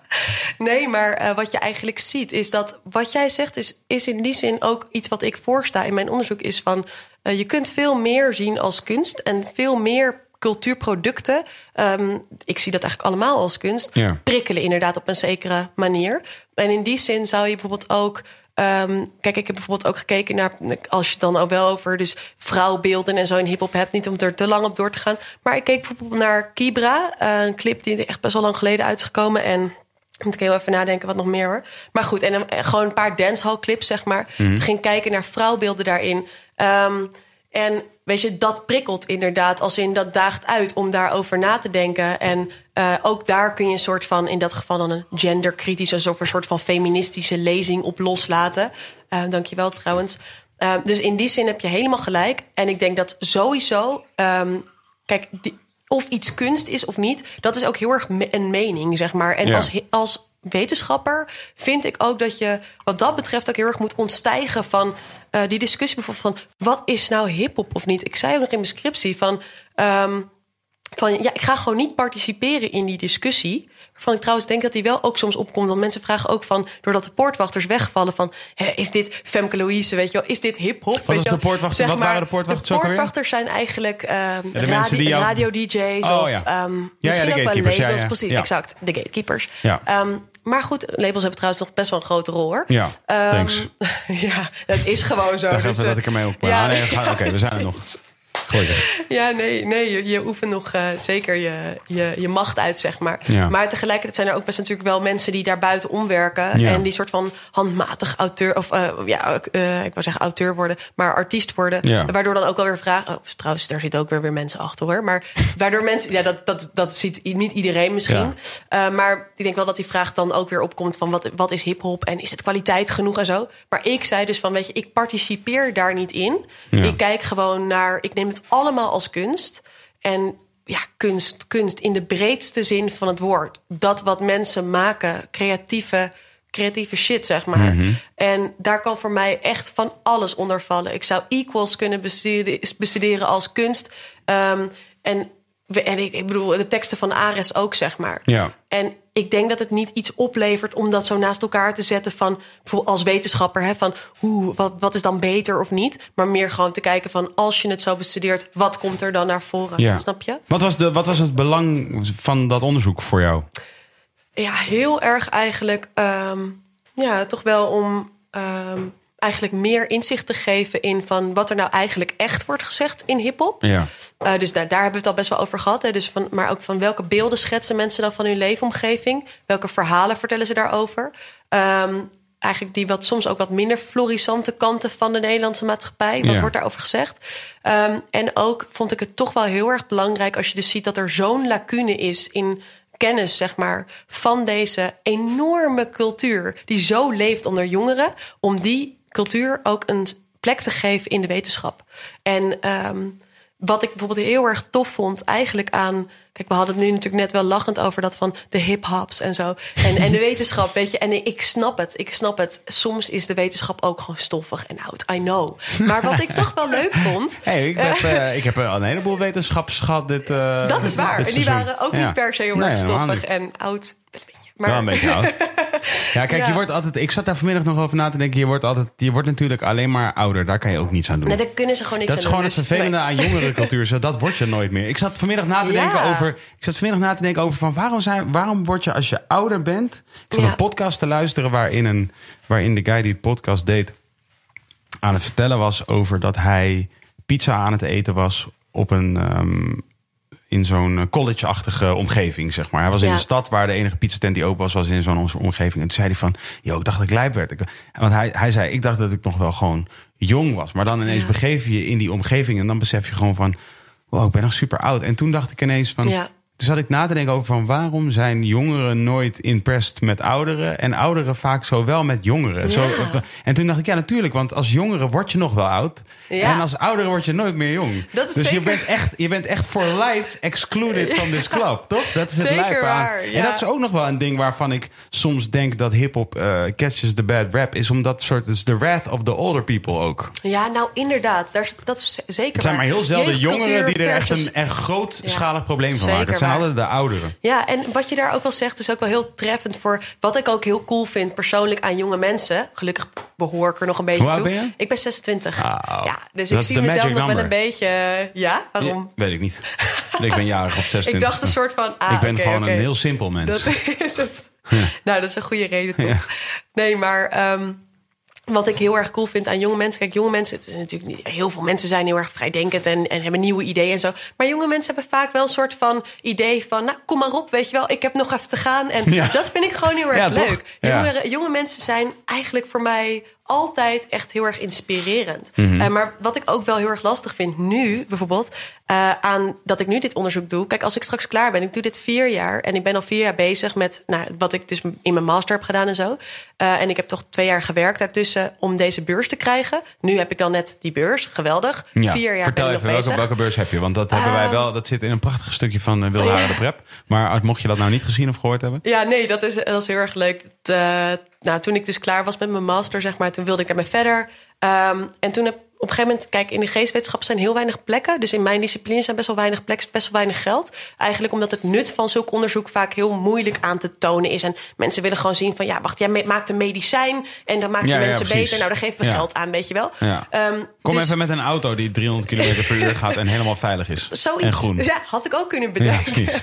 Doe eens Nou, even helemaal iets. niet trouwens, Ga je nou niet. rap zitten uitzitten te pluizen? Ja, nou ja, dus dat is een beetje wel wat leeft, weet je wel. Ja. En ehm, kijk, dus op een gegeven moment, wat, er, wat de mogelijkheden waren, was solliciteren in een project waar iemand al geld heeft. Ehm, en, maar ik dacht van ja, dit, dit is het onderwerp waar ik gewoon mee verder wil. Dit geeft mij echt joy in life, weet je wel. Ehm, en eh, toen op een gegeven moment dacht ik van oké, ik ga de sprong wagen. Ik had dus die prijzen gewonnen toen ik werkte, zeg maar. Dus namens Schips ben ik gewoon gaan werken. Ik had geld nodig. Ehm, en toen kreeg ik die prijzen. Toen dacht ik, dit is een zetje in de rug. Het zijn wetenschapsprijzen waarvan commissies met hoogleraren eigenlijk zeggen van... hey, dit is vet boeiend. Hier moet je iets mee gaan doen. Die moedigen jou aan. Dat is dus echt, vind ik heel erg tof van de Ja. wetenschap. Eh, en bijvoorbeeld van een van de hoogleraren bij wie ik nu... Ja, die nu mijn begeleider is, Ira van Dijk. Eh, zij zat ook in de jury van een van die prijzen. En toen op een gegeven moment dacht ik van... weet je wat, ik ga toch proberen om zo'n beurs te krijgen. Dat is best wel een lastig traject. Duurt ongeveer een jaar. Ehm, en je moet een begeleider hebben die je een beetje kan sturen. En een beetje kan zeggen van ja, je bent, je op de Je moet goede een weg. beetje zo doen, een beetje zo doen, ja. Precies. En wat je dan moet doen is een heel groot voorstel schrijven. Eigenlijk over alles wat je wilt gaan doen in vier jaar tijd. Hoe je dit onderzoek wil aanpakken. Je moet overal rekening mee houden. Alles ondervangen, zeg maar. En je moet zeggen van nou ja... ehm, eh, dit is waarom ik het moet krijgen. Dus er is te weinig inzicht, eh, er moet meer inzicht komen. Ehm, het kan voordelen hebben voor jongeren om te weten, bijvoorbeeld hoe ze hip-hop kunnen inzetten of dat ze dat kunnen maken, nou dat soort dingen. Ehm, en ook bijvoorbeeld beleidsmakers en zo hebben daar ook veel aan om te weten wat jongeren eigenlijk zeggen in muziek. Ehm, en toen moest ik dat verdedigen bij een commissie van elf hoogleraren. Die eigenlijk heel erg positief waren en heel erg goed. Het was echt super vet. Ik was, vond het echt onwijs spannend trouwens, maar het is gelukt. Ehm, en zij waren echt best wel snel al heel erg enthousiast. En toen heb ik dus die beurs gekregen. En dat betekent dat ik nu met 17 andere mensen dan van dit jaar, elk jaar krijg je daar ongeveer 15 tot 20 mensen zo'n beurs. En dat betekent dat je dan vier jaar lang fulltime kunt werken bij de universiteit en dan een onderzoek kunt doen. Dus dat is eigenlijk mijn job nu, wat echt geweldig is. Eh, en ook best wel een erkenning van de Nederlandse wetenschap. eh, in dit geval van, ja, we willen hier meer van weten. Weet je, we willen gegronde inzichten hierover. Dus dat vind ik echt wel, ja, die erkenning van, van hip-hop vind ik ook zo belangrijk eigenlijk. Ja. Ehm, dus dat sprak daar voor mij heel erg uit. Nou, dus En- dat is die beurs die ik heb gekregen. Maar je zegt net het nut eh, ervan kan zijn dat eh, jongeren bijvoorbeeld weten hoe ze hip-hop kunnen Ja, aanwenden of gebruiken om. Ja, om- als in. Ja, precies. Dus ik, het is eigenlijk meer van. Het zou in theorie zo kunnen zijn dat bijvoorbeeld. eh, nou, zoals dat ik dan bijvoorbeeld eh, in Zuidoost met jongeren spreek over hiphop. Dat jongeren ook gaan nadenken van: hé, hey, wat betekent het voor mij? En ehm, wat kan het betekenen? En dat ze misschien ook wat meer kunnen zien. In dit geval is dat dus best wel een soort positieve kijk op hip. Het is dus wel een beetje subjectief. Dat kreeg ik ook een vraag over van de commissie. Van, oh, eh beetje, beetje subjectief. Wat was wat is Eh, subjectief? nou, dat, dat, Dat je dat vond het dat het- een dat goed- emancipatoire effect kan Oh, hebben ja. eh, op, voor jongeren. En zeiden ze van ja, daar moet je wel een beetje mee oppassen. Want het moet allemaal wel een beetje strikt wetenschappelijk blijven natuurlijk. Tegelijkertijd zei ik ook van. Want dat ja, valt dat niet. maar- dat, oh ja. ja, nou ja, een emancipatoire wer- werking voor jongeren hoeft niet, is, is niet iets dat ik subjectief opleg, zeg maar. Of dat ik vind dat jongeren dat moeten hebben. Nee. Maar ik kan Ah, natuurlijk wel zo. vanuit de inzichten die ik in mijn onderzoek op. Het ging er dus, ze stelden, jongeren ze stelden niet aan de kaak dat het, dat het niet uh, emanci, em, emancipi, emanci, Emancipatoire, ja. emancipatoire? Emancipatoire. Emancipatoire is van karakter, maar dat het helemaal niet, misschien helemaal niet belangrijk is dat jongeren emanciperen. Ja, nou, ze zeiden meer van... ehm, je, hebt wel een heel, je hebt wel een heel positieve kijk. Hè? Dus eigenlijk pas op dat je niet naïef bent, zeg maar. Dus erken ook de Ja, ja, kanten ja, die... dus de er ook eigenlijk een beetje wat wij, wat, waar we het over hebben. Eh, en toen gaf ik gewoon een killer antwoord. Wat was je killer antwoord? nou, ik zei gewoon van nee, je, gaat hey. niet gebeuren. Maar het is trouwens wel heel erg positief voor jongeren. eh. Ook als dat het een eh, emancipatoire werking kan hebben. Dus ik zei eigenlijk van... ja, meneer de hoogleraar, heeft u wel gelijk in. Maar tegelijkertijd doe ik ook al vier jaar onderzoek. Dus ik kan ook wel goed in de gaten houden... eh, of ik objectief blijf, ja of nee. Ja, en wat, het ook, wat heel belangrijk is, denk ik... Ehm, ook met betrekking tot onze discipline, zeg maar. Dus ik kom uit de letterkunde. Mensen zeggen heel vaak van ja, je kan van alles in een tekst lezen, weet je. Ehm, maar dat is eigenlijk niet zo. Want je moet, echt een, je moet echt bewijs aandragen voor jouw lezing van een tekst. Je moet echt citeren van de, hier wordt dit gerept en dit Heb denk je een dat je erin specifiek voorbeeld lezen. van een tekst? Ja. Van een tekst? Eh, ik heb wel een voorbeeld wat ik, er, wat ik heel vaak aanhaal. Dus een beetje flauw misschien. Maar ik haal heel vaak een tekst aan van eh Tonop, is het? Van Smip. Misschien kunnen we hem erbij pakken. Ja, pak Ton op er eens even bij, eh, Twan. Ton op man Twan. De Het is wel echt de een beetje dat ik die heel Eh, vaak pak. er staat van Genius. Ja, staat Wil je eh, de pokoe luisteren? ja, dat vind ik ook wel tof. En wel, heb je, waar zit die? Eerste verse, tweede verse? Ehm, doe maar gewoon, heel, gewoon echt een, gewoon een klein stukje. Want ik weet even niet meer precies. Volgens mij komt het wel ietsje verder in de, in de track, zeg maar, aan bod. Maar we kunnen sowieso wel... twee- Oh ja, het is gewoon al prima. Ja, dit is... Jij ook op die tune. Mag ik nog die tune kennen? Jij loopt erop. Kwang aan ma. letters, zeg ze, praat niet met de rechter. Vier letters, zeg ze, nummer 34, ik ton op. Non-stop, want de blok, shake de hot, hot blok. Dus ik kom rot. De smip is, vaccine Oh ja, Ja, dit is the whole song and 50 million others. Oh ja, oké, dat- cool. dat- Ja, de verse gaat. De smip is vaccinelichtjes, nachtlampjes, lid als big, Big bitch. bitch. Zit in een corner met drankjes. Vraag waar je wijf zit. Zoetpuff spurt snel voorbij er. Terwijl ik Proxip. Ja. Ik, Ja, ik wil geen kortslip. Ja, ja. Kijk, het was eigenlijk dat stukje iets daarvoor. Ze zullen wel lachen dat ik dit weer aanhaal. Want ik haal het heel vaak aan. Omdat ik het gewoon heel sterk vind. Wie, wie, wie zullen Eh, lachen? Nou, ik heb, wel eens, ik heb wel wel eens gesproken met wat mensen van Smip. Dus onder Ja. andere met dat eh, spreek ik wel eens. En ik was op een avond in de Nieuwe Liefde... waarin ik dit ook aanhaalde. En dit is gewoon mijn go-to voorbeeld. Misschien Ja. kan ik er strakjes nog eentje aanhalen. Ja. Ik heb ook nog eentje van... eh, nou, bijvoorbeeld eentje die ik recent had geanalyseerd... was Geen Zorgen van Lucas. Ehm, Zeker, dat zou ik kunnen we ook nog wel even naar kijken. Maar oké, laten we deze beginnen. Maar wat voor mij heel erg sprekend is hier bijvoorbeeld... oké, eh, dus als je net zei van hoe kijk je dan naar zo'n tekst... Mhm. en naar metaforiek en dat soort dingen... kun je nog een heel klein stukje naar boven gaan? Eh, ja, nog iets meer... Oh nee, wacht, dit is het begin. Sorry. ook op die tune. Ja, inderdaad. Oké, nummer 34. Daar begint het al. Want dat is dan voor mij een soort... ehm, eh, dat je een soort van getriggerd wordt. Als Ja, het van ware. waarom? Wat betekent dit? Nummer 4, wat betekent dat? Ja. En dat is dan die post, postcode. eh, dus 11034. Weet je, oké, je hebt 1103 en 1104. Dat is een Ja. heel gebied, zeg maar, in Zuidoost. Eh, dus... Dus we zijn nu in dit verhaal gelokaliseerd in Zuidoost. Hmm. Ehm, nou, dan gaat het dus over. Wat, wat ik heel erg cool vind, is een soort woordspel met Re Fuego. Nou, die kennen we zeg maar als artiest. Dus op dat moment weet je misschien niet dat hij Fuego in zijn naam heeft. Vuur. Een, ja, iets met hitte, zeg maar. Maar dan zien we daarna ook weer de bloks. Ik ton op non-stop. Kom daar de hele tijd. Eh, weer die authenticiteitsclaim. Hè? Dus ik ben steeds daar. Ja, ja, ja. Dus ik mag er wat over zeggen. Dat is die autoriteit weer. Ehm, want de bloks heet de bloks hot, zegt hij dan. Dus dan heb je weer die hitte-metafoor. Nou, Ja. dat vind ik dan bijvoorbeeld best wel vet dat dat erin zit. Ehm, hot blok, dus ik bomrush. Oké, dan gaan we even skippen, wil even. Dan zegt hij op een gegeven moment... ehm, en dan rapt hij... De smip is vaccinelichtjes, nachtlampjes. En op dat moment is er dus eigenlijk wel iets gebeurd... waar we het al eerder over hadden eh, in, dit, in deze podcast. Ehm, want ik heb op een gegeven moment een interview gezien met hem. Dus in dit geval ben ik dus even de structuralistische lezing aan het toepassen. Hij zei namelijk daarin... Ik bedoel daarmee dat de Bijlmer, dus de SMIP, gelijk is aan vaccinelichtjes en nachtlampjes. En dat komt eigenlijk, dat, daarmee bedoel ik eigenlijk het vele licht dat in de Bijlmer is, s'nachts, van politiewagens. Oh. En meer dan in het Witte Ce- City Center, zegt hij dan. Ehm, en kijk, dat is eigenlijk een soort beeld van de Bijlmer wordt opgeroepen. Dit is een beetje vergevoerd. Maar van ehm, eigenlijk een soort stereotype beeld van hoe de Bijlmer vaak is neergezet. Hè, als een plek waar je niet moet komen. Ja. eh, waar veel criminaliteit is. Dus daar zou veel politie bij voorbaat al aanwezig moeten zijn. Eigenlijk heel erg dat, dat beetje dat negatieve beeld van de Bijlmer. Ehm, en hij turnt dat heel erg mooi in deze. Want hij zegt lid als big bitch. Dus aan de ene kant zegt hij van ja, het is we- weliswaar ehm, op een negatieve manier verlicht. Maar aan de andere kant draait hij het om. Hij flipt de script, zoals dit heet. Ja, Dan zegt hij van, maar het is daardoor ook lid. Ja. Aangestoken als een big, als een bron van vuur, zeg maar, een aansteker. Bitch. Dus hij pakt eigenlijk soort van... Hij, hij fokt jou op. Hij, Ja. Jouw beeld, het, het maatschappelijke beeld van de Bijlmer... waardoor zij ook in real life bepaalde consequenties ervaren, zeg maar... dat turnt hij in dit spel. Ja. En gewoon deze twee lyrics, zeg maar, deze twee lines...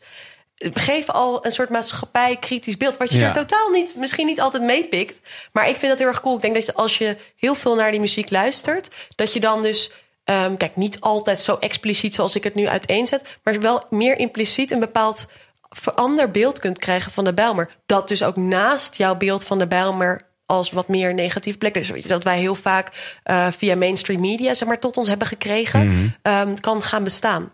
Dus ik zeg ook niet dat het dan direct je beeld verandert, maar er komt ook een andere optie Ja, in ja, beeld. absoluut. En dat vind ik heel erg, heel erg cool. Absoluut. Ik, had, ik heb onlangs eh, had ik een eh, was ik in een podcast aan het luisteren waar de RZA te gast was. Ik weet niet of je de RZA kent, maar hij is een van de founding members van de Wu-Tang Clan. Dat is, Ah, dat is meer van mijn tijd. Of course. Ja, en ehm, hij vertelde dus, hij legde aan, hij was bij Joe Rogan en hij legde aan hem uit over eh, dus wat Wu-Tang eh, terminologie, zeg maar van eh, destijds. Dus over en hoe, hoe ze kung fu hun, hun voorliefde voor Ja. kung fu cultuur, zeg maar, en, en film Ja, eigenlijk in, de, in hun rap stopte. Ja, ja. En ook vervolgens eh, dus eh, ze noemden ook al de plekken waar ze vandaan kwamen, kregen dus ook allemaal andere namen. Ja, ja, ja. Wat ik ook heel sick vond. Wat me dus trouwens doet denken aan. Ik, ik begreep vroeger nooit dat Gotham van Batman dat dat eh, New York was. Ah, ja, ja. Nee, bijvoorbeeld. inderdaad. maar dat hebben zij eigenlijk ook. Zij hebben dus dat met New York specifiek. New York Ja. is sowieso daar altijd, is altijd de lul. Die wordt, wordt altijd anders genoemd. Ja, maar dat zie je in Nederlandse hiphop trouwens ook terug. Want sowieso, kijk, je hebt natuurlijk de smip, hè, maar je hebt ook nog die Japanse variant sumibu, zeg maar. Mhm. Maar ik zat hier ook over na te denken van. Want omdat in de promo werd aangekondigd van waarom spreken jongeren allemaal Smibanese, zeg maar. En ik zat te denken dat wat je heel erg ziet, is dat er in Nederland eigenlijk verbanden ontstaan tussen bepaalde ruimtes, waar creatief gezien soms niet al te veel gebeurt. Dus in de Bijlmer is dat best wel lang zo Mhm. geweest. Eigenlijk door gewoon puur eigenlijk door stereotype beelden, dat er gewoon niet veel gebeurt. Dat er weinig kansen waren, basically, voor de jongeren om zich creatief te ontplooien. Mhm. Ehm, waardoor Georgie zegt van ik ging veel meer op internet kijken. Hij zegt op een gegeven moment in een interview van ik ben een, ik was een internet kid before the internet. Uh, Mhm. Puur omdat hij een creative mindset had die verder reikte, zeg maar. Ja, ja. Maar je ziet eigenlijk ook in andere plekken, bijvoorbeeld destijds met Zwolle, opgezwollen, Mhm. eh, Slaapstad, dat het ook een andere naam krijgt. Dat hadden wij hier, denk ik ook, ja. Happyland. Ehm, ik zit even te denken. Ares, die natuurlijk over Oosterhout rept als, het, als het reservaat, weet je. Een plek waar, waar, je, waar misschien creatief gezien niet altijd evenveel gebeurt. Ja. Maar het vet is dat zij die plek ook omarmen. En juist Ja. zorgen dat daar veel gaat Ja, gebeuren. precies. En dat is ook die emancipatoire werking die dat heel erg kan hebben. Ja. Dat vind ik heel erg cool. Het is heel grappig met opgezwollen. Weet je, toen straks had je het even over, de, over social media en dat soort dingen. En over dus hoe de ik-persoon nu weer dichter komt bij de. Ja. Bij de. Die andere persoon. ja, ja. In ieder geval, en historisch toen- ik bij dit gemaakt. Ja, maar. precies. Ja. En toen moest ik, toen moest ik eh, denken aan opgezwollen. Wat, dat, dat in de tijd dat zij ehm, opkwamen en piekte eigenlijk. Ze, toen was er natuurlijk nog geen social media. Nee. En er, er hing zo'n eh, zo'n soort spannende. eh, ja. Weet je? Vibe omheen. Ja, vibe omheen, inderdaad. ja. Dat je gewoon, je, eh, mensen wisten ook niet wat het was. Nou, Zwolle was nou niet bepaald de stad waar, waar je Ja. heel veel ideeën bij had of zo. Ja, ja. Maar toen waren er ineens een paar jongens die, die, die daar een geluid vandaan wisten te toveren. Wat heel erg tot de verbeelding sprak. Waardoor mensen gingen geloven. Want ik was namelijk zelf ook dus heel actief in die tijd. Dus ik weet dat mensen dit geloofden. Ja, ja, ja, Is dat, zeker. dat, dat, dat mensen geloofden dat dit echt een soort magische plek was. Precies. Waar, waar je, en eh, ja, dan kom je daar gewoon. En dan denk je gewoon, oké, Albert Heijn. Oké. Dat is zo Station. grappig. Dit gaat echt precies over. ehm, dat vind ik zo boeiend. Ehm, dus over die authenticiteit of een bepaald authentiek beeld creëren, zeg maar. Ja. Een beeld van dat daar daadwerkelijk wel iets gebeurt. En dat dat zoveel autoriteit krijgt. Dat dat, dat ook zo credible is, Ja. zeg maar. En dat er zo'n wil is om dat te geloven. Ja. Ehm, zelfs als het echt 100% niet, niet 100% waar is. Maar het, het, het raakt wel aan iets wat waar zou kunnen zijn. Of wat, wat voor jou in elk geval betekenis heeft, zeg maar. En Ja. dat vind ik, dat is echt heel tof eigenlijk. Hoe heb jij zeker geweten dat jij de alle aanhalingstekens slang altijd zeker wist dat dat was wat het betekende? Goeie- heel veel opzoeken. Heel veel opzoeken gewoon. Ehm, ja, ook wel vragen aan mensen. Eh, ik heb ook wel eens contact gehad met, of gezocht ook met Meerto van Smip. Dus Mhm. van, kijk, hij heeft dat woordenboek natuurlijk, maar soms appte ik hem wel eens. Ik had hem een keer gesproken voor een soort item van Pauw Academy of zo. Anyway, ehm was trouwens heel suf geworden, maar ik appte hem een keer van.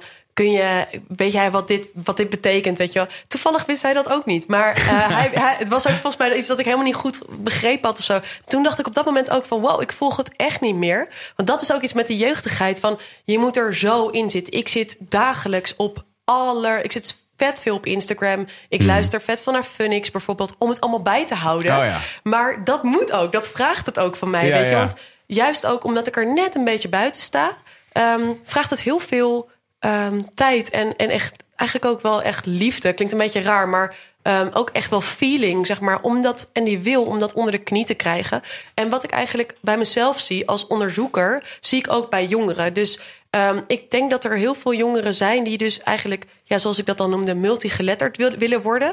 Ehm, en die dus echt heel erg willing zijn om eh, straattaal, bijvoorbeeld van een, ja, die ontstaat bijvoorbeeld in de SMIP of weet ik veel, op een andere plek te gaan leren. Puur omdat ze ook het cool vinden. En via internet, dat is ook een van de, eh, ja, hoe zeg je dat? premisse, zeg maar, of de eh, Mhm. en ding van de opzet van mijn, van mijn nieuwe onderzoek is eigenlijk ook van ehm, dat die lokale codes, dus bijvoorbeeld dat L34 Mhm. of bepaalde strata of zo, dat dat via internet allemaal veel makkelijker te ontcoderen is. Ja. Dus het is niet meer zo dat eh, het vertegenwoordigen van je straat of buurt eh, een soort Een lokaal ding is. een lokaal ding is inderdaad. Het is niet meer defensief. Dus het is niet meer van jij mag niet in mijn buurt komen. Ja, wel hier een praten wij op deze manier met elkaar en jij kan het niet begrijpen, want je komt er niet vandaan. ja. Exact dat. Dus het wordt veel meer, zoals dat dan heet. Ja, het klinkt een beetje. Ik zit even te denken, maar het wordt zeg maar deterritorialized. Dus het wordt zeg maar ontlocatied, zeg maar. Mhm. Ja. Eh, ik zit even te denken hoe dat dit in het Nederlands heet. Maar ehm.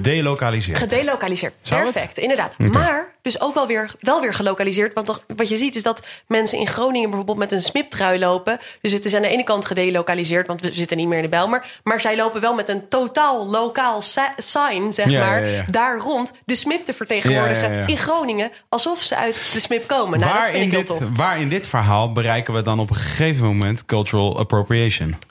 Oeh, dat is een heel goed, goed punt. Ik denk, ehm, waar we het laatst heel erg over hadden... ehm, want jij zei, je had het over een soort cirkel hè, van die aanleiding. En dan er zat er Ja, nog oh iets ja, dit is tussen. cool. Dit is, dit is, dit is goed dat je dit zegt. ja. Ik, heb het ook, ik ben ook, dan ben ik ook wel weer zo dat ik dat niet even zelf nog heb opgezocht. Nee, daarna. dat geeft niet. Eh, Twan, cultuur. Dus eh, er zijn een soort drie ringen van cultuur. En de buitenste daarvan is artifacts. En dan heb je dus zeg maar, je hebt een soort kern, dan heb je een soort tweede ring. En de buitenste ring, eh, daar staat in artifacts. En dat, dat moet een afbeeldingje, moet je even kunnen vinden als het goed is. En dat is volgens mij wat, wat, hoe, hoe, hoe, het, hoe het werkt met cultuur. Nee, kun je het niet vinden? Weet je hoe, art, hoe je artifact spe- spelt? Ja, ja, ja. Oké, wacht. Eh, rings, culture, artifacts. Ja, ik zou niet op rings zoeken. Dat maakt het denk ik ingewikkeld. Maar als je gewoon culture, artifacts en Ja. dan eh, afbeeldingen. Of misschien matrix. Ja. Zou het zomaar eens kunnen doen. Nou, anyway. Dat was dus inderdaad... eh, ja, het is, Ik denk, ja. In essentie was het volgens mij gewoon... Je hebt, je hebt drie ringen basically. Je hebt een soort... De aanleiding is als de soort van... De, de, de, de, geloof ik de middelste cirkel. Ja. Dan heb je daar omheen de uitwerking Ja, en dan het cultuur... En dan het artefact volgens ja, mij. precies. Eh, Zoiets. Hey, memes. Culture Evolution as a system. Vet. Sick. Dit Nee, dit is het allemaal niet. eh, Nee, het moet, een, het moet een soort rondje zijn. Wel vet. Wel allemaal informatie. Ja, inderdaad. Dit Nee, het? maar ik denk... eh, Maar Twan is heel blij in ieder geval. Zijn... Ja, nee, ik zag het woord artifact, dus ik dacht, yes, Yes. got it, artifact. Nee. nee, ik weet niet Oké, cool, maar ik ga verder zoeken. Wat jij eigenlijk... Zo, Zoek maar een beetje door. Die, ik zie daar rechtsonder. Die rechtsonder. Nee, die onder. En de, nee, rechts. Naar rechts, rechts, rechts. Dat is, ja, dat is rechts. Nee, dat is het ook niet. Oké, never mind. We komen nu ook weer... Ja, wel weer andere leuke dingen. Andere boeiende dingen, inderdaad. Maar nee, wat ik denk ik, wat, wat, wat- waar jij het. Ik heb er nooit zo naar gekeken. Nou, ik heb er wel in zekere zin nog naar gekeken, maar ik werd door jou wel even op een soort nieuw punt geweest. Is van. ehm, ik denk dat iets cultural eh, appropriation wordt wanneer je dus de aanleiding eh, niet deelt, zeg maar, niet Ja. voelt. En in die zin is ook bijvoorbeeld dat culturele identiteitsonderzoek, wat ik dan doe, ehm, heel erg gebaseerd op wanneer mensen een, een soort connectie met elkaar. Ja, dit is het. Is dit het? Dit is het, denk ik. Ja, nou ja, dit, zoiets zal het zijn.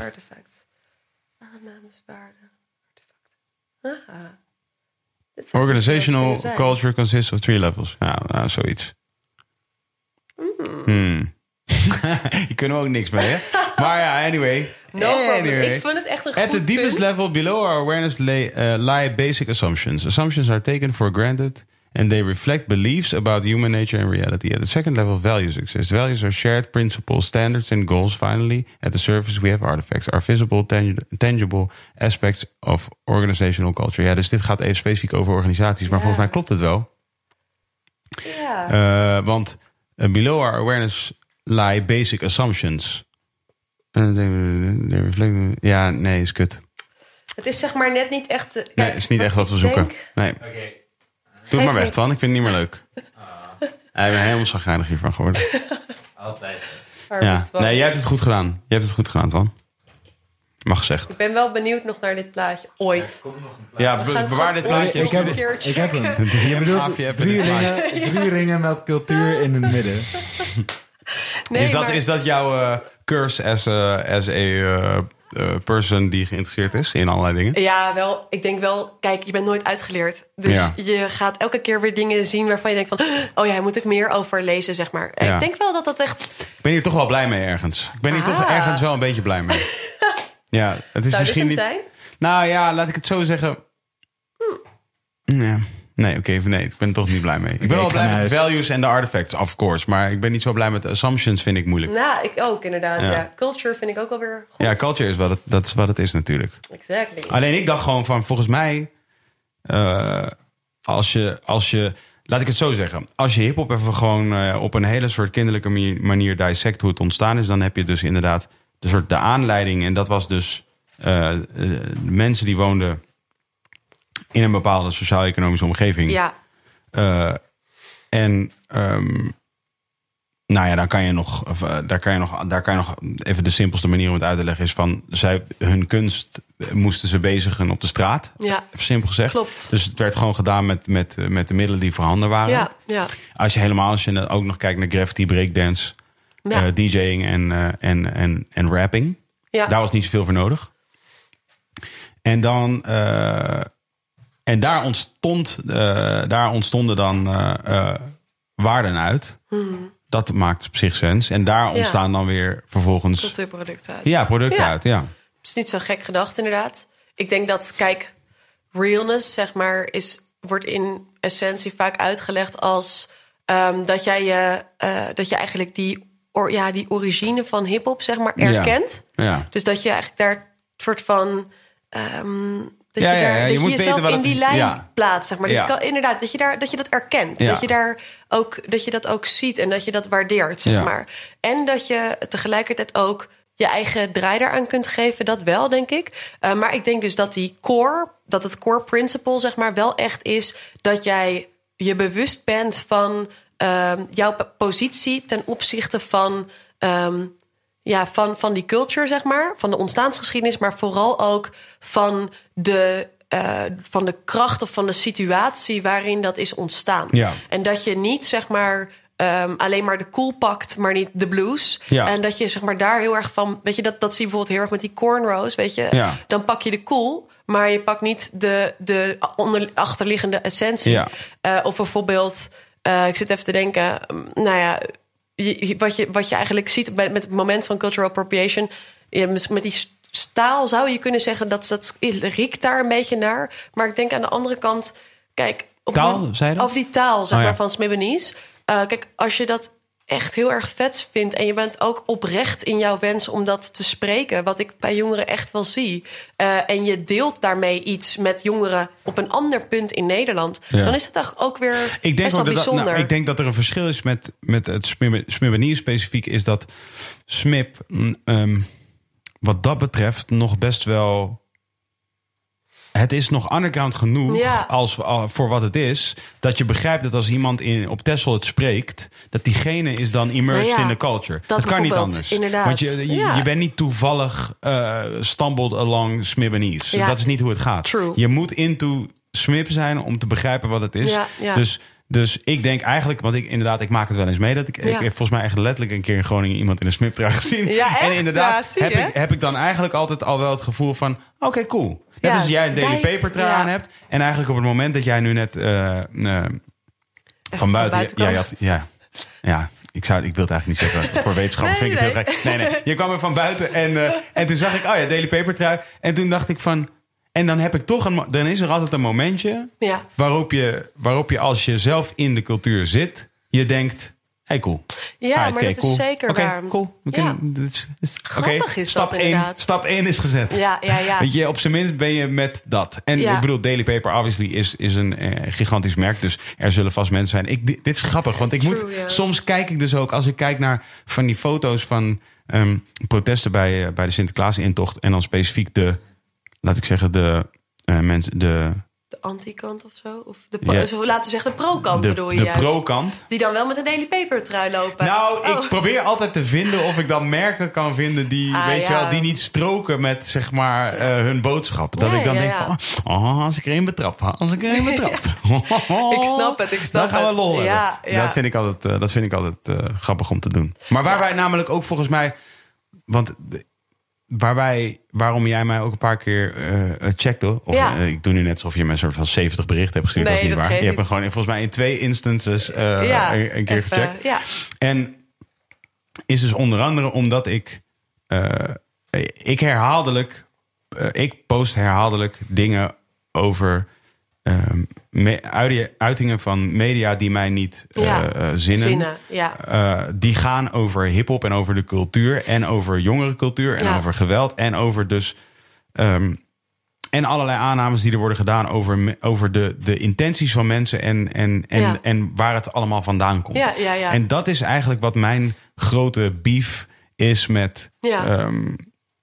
Mainstream media in het algemeen. Ja. En dan helemaal specifiek op dit onderwerp, omdat het- dat vind ik ook nog wordt heel vaak. Wordt dat, ehm, gaan ze heel kort door de bocht op dit onderwerp, maar eigenlijk op veel meer onderwerpen Ja. die, wat mij betreft, eh, komen van hetzelfde. Hmm. En dat is dat mensen die, die komen van strijd. ja, En, dat, en dan helemaal als zeg maar de cultuur die daardoor gevormd is, ja, ehm, wordt afgedaan als iets waardeloos. Of als, eh, of, en dat de mensen die er dus vervolgens eh, deelnemen in de cultuur, ja. eh, worden gezien als, ehm, ja, als deze soort brute Ja. mafkoekels of zo. Ehm, ter- en en waarvan, waar, dat, dat stuit me vaak tegen de borst, omdat ik dan gewoon denk van ja, wacht even. En Zwarte Piet, overigens, is volgens mij nu een heel helder voorbeeld van niet dat, maar wel van iets waarvan ik denk: ja, dit is dus, dit is dus heel typisch. Er wordt niet gezien dat Zwarte Piet een restant is van iets wat je niet wil Ja, zeker. dat, er, dat zeker. er nog is. Zo Ja, simpel ja, is het eigenlijk. Dus nog even los van of mensen offense nemen aan Ja. Zwarte Piet. Nog even los van dat het belachelijk is dat je je gezicht zwart sminkt en al die dingen. Van, gewoon puur, het is een, het is een, het is een overblijfsel van Ja. een tijd... Die, waarvan wij als maatschappij, als samenleving hebben gezegd... die tijd ligt achter ons. Klopt, ja, En, ja. en om die reden moet het eruit. Klopt, zeker. Nee, ik zit even te En, denken. en, en sorry dat ik je. Sorry dat ik Nee, je- geeft niet, Maar geeft en, en wat mij dus vaak. Ja, ik, wil, ik wilde gaan zeggen woedend maakt, dat is niet wat het is. Maar, Tegen de borst uit of zo. Ja, en wa- en wat, mij in ieder geval. Want ik, ik wilde het eigenlijk een soort positiever woord geven. Dus meer wat mij motiveert om er tegen, Ah, ja. tegen, uit, met, er tegen uit te spreken. Ja. Is omdat ik denk van oké, dus, dus zoveel terrein hebben we nog te winnen. Dus zoveel moeten we nog leren als Ja. samenleving. Dat er niet wordt gezien dat dit is very wrong. Allemaal wat hier gebeurt. En dus ik, want, ik, want volgens mij heb je, kun je die post over snelle, over die radio, die kerel van de, de, van de, van de radio. Ik heb het er onlangs ook nog volgens Oh, mij een keertje over gehad. Maar ik wil het toch even bijpakken, omdat Ja. ja, dus oké. dus eh, Rob Esther is, is eh, heb ik mij laten vertellen, de muzieksamensteller van eh, Q Music.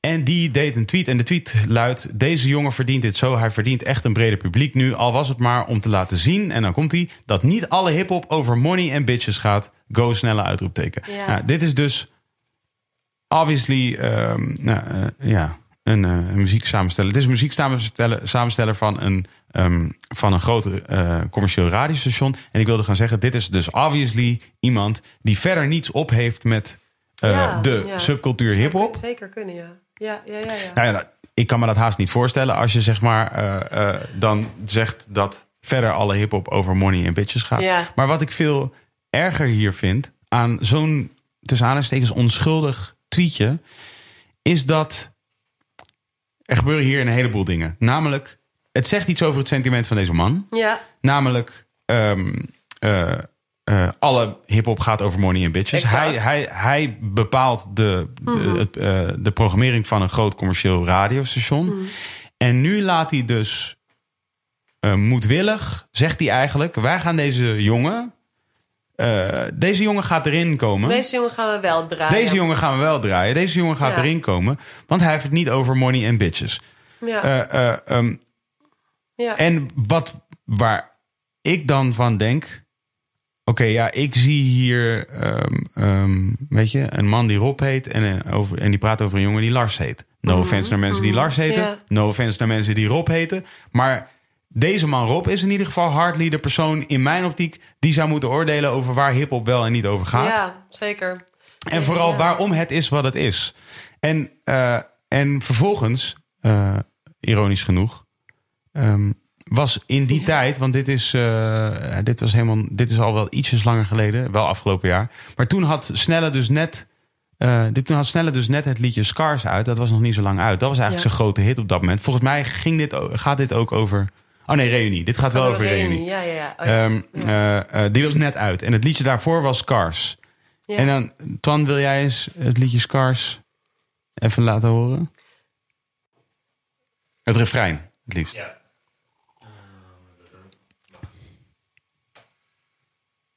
Ik was de lyrics bij aan het halen. Maar Oh ja, dat is ook goed. Dat is ook goed.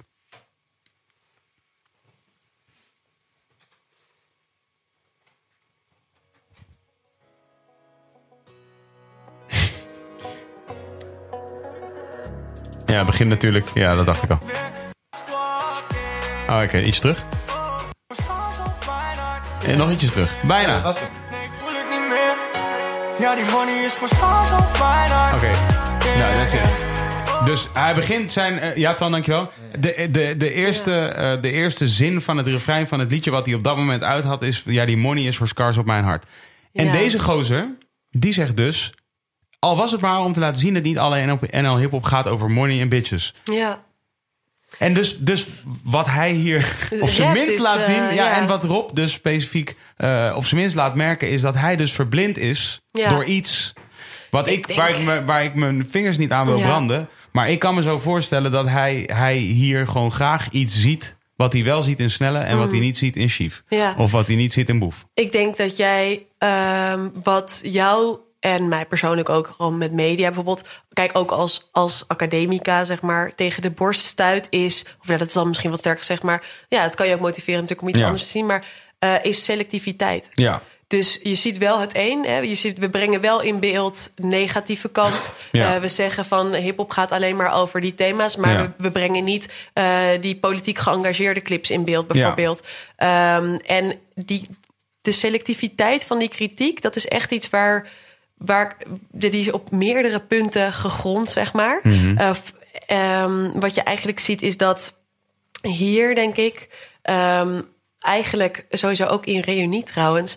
eh Snelle wel degelijk ook een soort van geldverhaal hanteert. Mhm. Ja. Want hij zegt ook van, ik weet niet precies hoe hij dat zegt in het, deze Hij track, zegt dat hij in ieder geval heel erg lekker gaat... en dat hij wellicht, Precies. dat hij wellicht even zijn, zijn gram gaat halen. Nou ja, inderdaad. Dus eerst werd je gepest, maar je hebt nu wel money verdiend, Ja. zeg maar. Je gaat lekker. En weet je, dat is een prima... eh, Zonder jou was er geen muziek, dus het geeft nu niet... ik ben de man op de reunie. Ja, ja, nou ja, inderdaad. Ik, wie, waarom is hij de man? Daar kunnen we wel iets, eh, weet je, ik had haast, ik had werk, jongens. Eh, hij had dat succes ook wel kunnen voorspellen, zeg maar.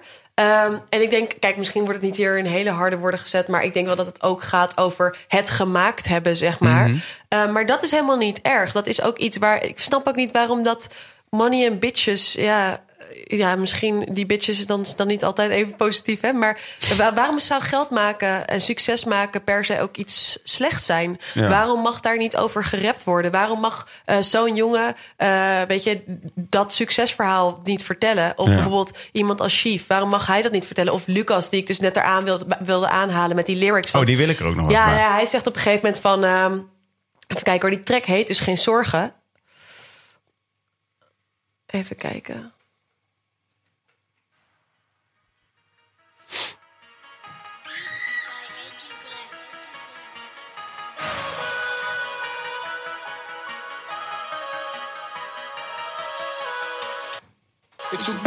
Voor de fans. Ik stuur jou weg. Binnenkort, ma, mama. Op een dag ben ik rijk en dan zijn er geen zorgen. Bands voor de fans. Ik stuur jou weg. Binnenkort, ma, mama. Op een dag ben ik rijk en dan zijn er geen zorgen. Ik ben niet onder de indruk van die tape. Da- daarom zoek ik bands de hele week. Ik, ik ren voor mijn moeder, voor mijn zussen. Dat is belangrijk. Voor mijn broertje, heel de gang die moet safe. Bij die klapper zet mijn moeder safe. Wat mijn moeder weet, ik had het niet breed. Orde, orde via via dat je doekoe maakt. Maar je zet je moeder niet safe. Lucas dubbel S, die mannen weten zelf, we zoeken dikke stacks. Elke jalla kan ik helpen, wat we hebben. Cocaïne hier geladen in die back. Zonder hebben wij gevaar op de weg. Zoeken die seksen, we maken het echt. Stapelen gek. Klapper die gaat zomaar vallen, je weet, we zijn vaak op de weg. Ik zoek bands voor de fans. Ik stuur jou weg. Kijk, wat ik hiermee aan wil halen is... kijk, weliswaar wordt, wordt hier ook gebrakt en geboost, zeg maar. Gaat het hier ook? Hij zegt op een gegeven moment, ik maak cocaïne en zo. Ik denk van ja, dat is de ene kant. Dat is de kant die je enerzijds kunt zien. Mhm. Maar wat, ik, wat je dus ziet als er selectief gehandeld wordt, zeg maar, is dat je alleen dit uitlicht. Ja, ja, ja. Maar wat hij zegt is van... Ik doe dit voor mijn moeder, voor mijn zus, voor mijn broertje, ja. Precies, de hele gang die moet safe, weet je. En de- hij zegt op een gegeven moment ook van... zij weet dat ik het niet breed had. En daar zie je ook heel erg die eh, sociaal-economische ongelijkheid. Ehm, het in een vervelende positie zitten, niet aan geld kunnen komen... eh, gestigmatiseerd worden. Daarom dan misschien de criminaliteit ingaan, weet je. Als jij niet veel kansen hebt en je wordt eigenlijk elke dag verteld van... eh, het ziet er niet rooskleurig uit voor jou... dan is dat ook, ligt dat misschien meer voor de hand. Trouwens, laten we dit niet voor waar aannemen... en laten we ook kijken van wat wordt hier als spel gezegd... als dus als kunstvorm, zeg maar. Mhm. En dan vind ik die rol die familie inneemt ook weer zo bijzonder. En kijk ook daarnaar, zeg maar. Waarom wordt dat van hem niet uitgelicht en van Snelle eh, eh, wel, zeg maar? Dat hij dan over die andere thema's heeft. Want er zijn zoveel rappers die het ook over die andere zaken hebben. Ik En snap dat- Dat ik- is zo frustrerend, Ja. weet je? Ja. En ik denk gewoon bij alle kanten Nou ja, is en dus selectiviteit wat schuurt. Ja, en, en wat ik, ik, ik heb nu even, ik weet even niet zeker of je dat ook nu gezegd hebt, maar Nou. wat, wat, wat zo'n man dus, waar zo'n man dus aan voorbij gaat, is dus de noodzaak van één persoon om, om hierover te praten. Ja. En de noodzaak van snelle om over iets anders te praten. Ja, ja, ja, dat is ook zeker waar. Van, van, eh, of noodzaak. In ieder geval de, de, de aanleiding. De reden waarom Ja. deze persoon hierover praat. En de reden waarom die andere persoon ergens anders over praat. Van je, je veroordeelt Ja, zeker. eh, eh, wie de persoon eh, is. Of waar diegene in, in is opgegroeid. Nou, zeker. En ik denk ook dat ehm, wanneer je daar dus ook... dat is eigenlijk een beetje waar we het eerder over hadden... met dat stem geven en stemloos laten. Mhm. Hij verbindt daar ook een consequentie, Een consequentie aan. Ja, Namelijk, zeker. Hij zegt- deze persoon willen we wel horen. Andere- Dit is een verhaal dat Exact. we willen horen. Een Ja. verhaal uit Deventer. Ja. Lieve jongens, Ja. dat vinden we leuk. Maar Amsterdam-West willen we eigenlijk misschien Nou liever niet horen. Jawel, zeg. En dat vind ik ook heel cool dus. Ja. Jongeren zeggen massaal... Ja, dit verhaal willen wij wel horen. Dit Ja. verhaal willen we soms misschien nog wel liever horen dan dat van Snelle. Want je Ja. kan veel zeggen over eh, die, bijvoorbeeld met die IM, eh, MTV IMA's, weet je. Ehm, en ik heb daar nog steeds met mijn vriend een discussie over van wie nou zeg maar meer geliefd is, Snelle of Joe Silvio. Maar ik denk eigenlijk misschien Joe Silvio wel. Misschien Ja. zeggen jongeren massaal van we willen dat verhaal wel horen, weet je. En daar zit ook zeker die, cult- die, die kleurcomponent. Geliefd zijn is sowieso natuurlijk een lastige om Ja. vast te stellen of zo. Van uiteindelijk, ja, je hebt, je hebt gewoon een aantal volgers. Maar ja, Ja. je hebt ook weer, weet je, de activiteit van de Nee, vol- dat is waar. En al dat, al dat soort shit. En dus Ja. dat, is, dat is moeilijk om vast te stellen. Ik, Ja. ik durf wel.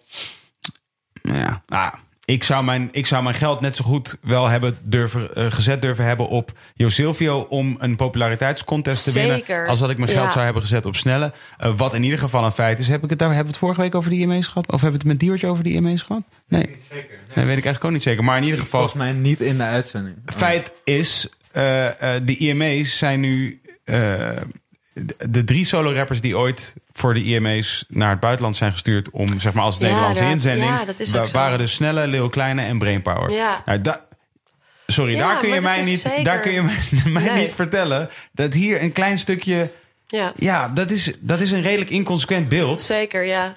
van wat hip-hop teweeg ja, eh, voort heeft gebracht. Inderdaad. Eh, weet je, en, da- en dat en Ja, daar zit Dat is ook een lastig eh, verhaal. daar zit ook een wel echt die black culture ding bij. Wat heel pijnlijk is eigenlijk als je kijkt naar dat hip-hop gewoon een black culture ding is. Mhm. En dan omarmd wordt. In die zin misschien appropriate is wel erg sterk gezegd. Want misschien hebben ze die bedoeling niet. Maar Mhm. Nee. omarmd wordt door witte artiesten. Ja. Die er vervolgens met de traditionele prijs van doorgaan. Ja, ja, ja, ja. En dat is cru. Nou ja, dat kijk, is en het is, eigenlijk wat mij betreft moeilijk. is het nog niet eens de, de, bedoel, de verantwoordelijkheid ligt niet bij die artiesten. Die artiesten maken de, de muziek Nee, die ze maken en worden zo. vervolgens genomineerd. de verantwoordelijkheid ligt mij bij de platforms Zeker, inderdaad. En, dan van, en, en je dus na, keer op keer op keer op keer verschuilen achter, Ja. laat ik zeggen, pff, algoritme of achter eh, Ja. de mening van het publiek, testpubliek en al dat soort dingen. Het bestaat, het kan niet. Het bestaat Nee, niet meer. Het gaat niet. Want je kunt het niet, je kunt dit niet verklaren. Als je kijkt naar de wereld, naar, naar, naar, het, naar, naar wat hip-hop heeft teweeggebracht in de wereld,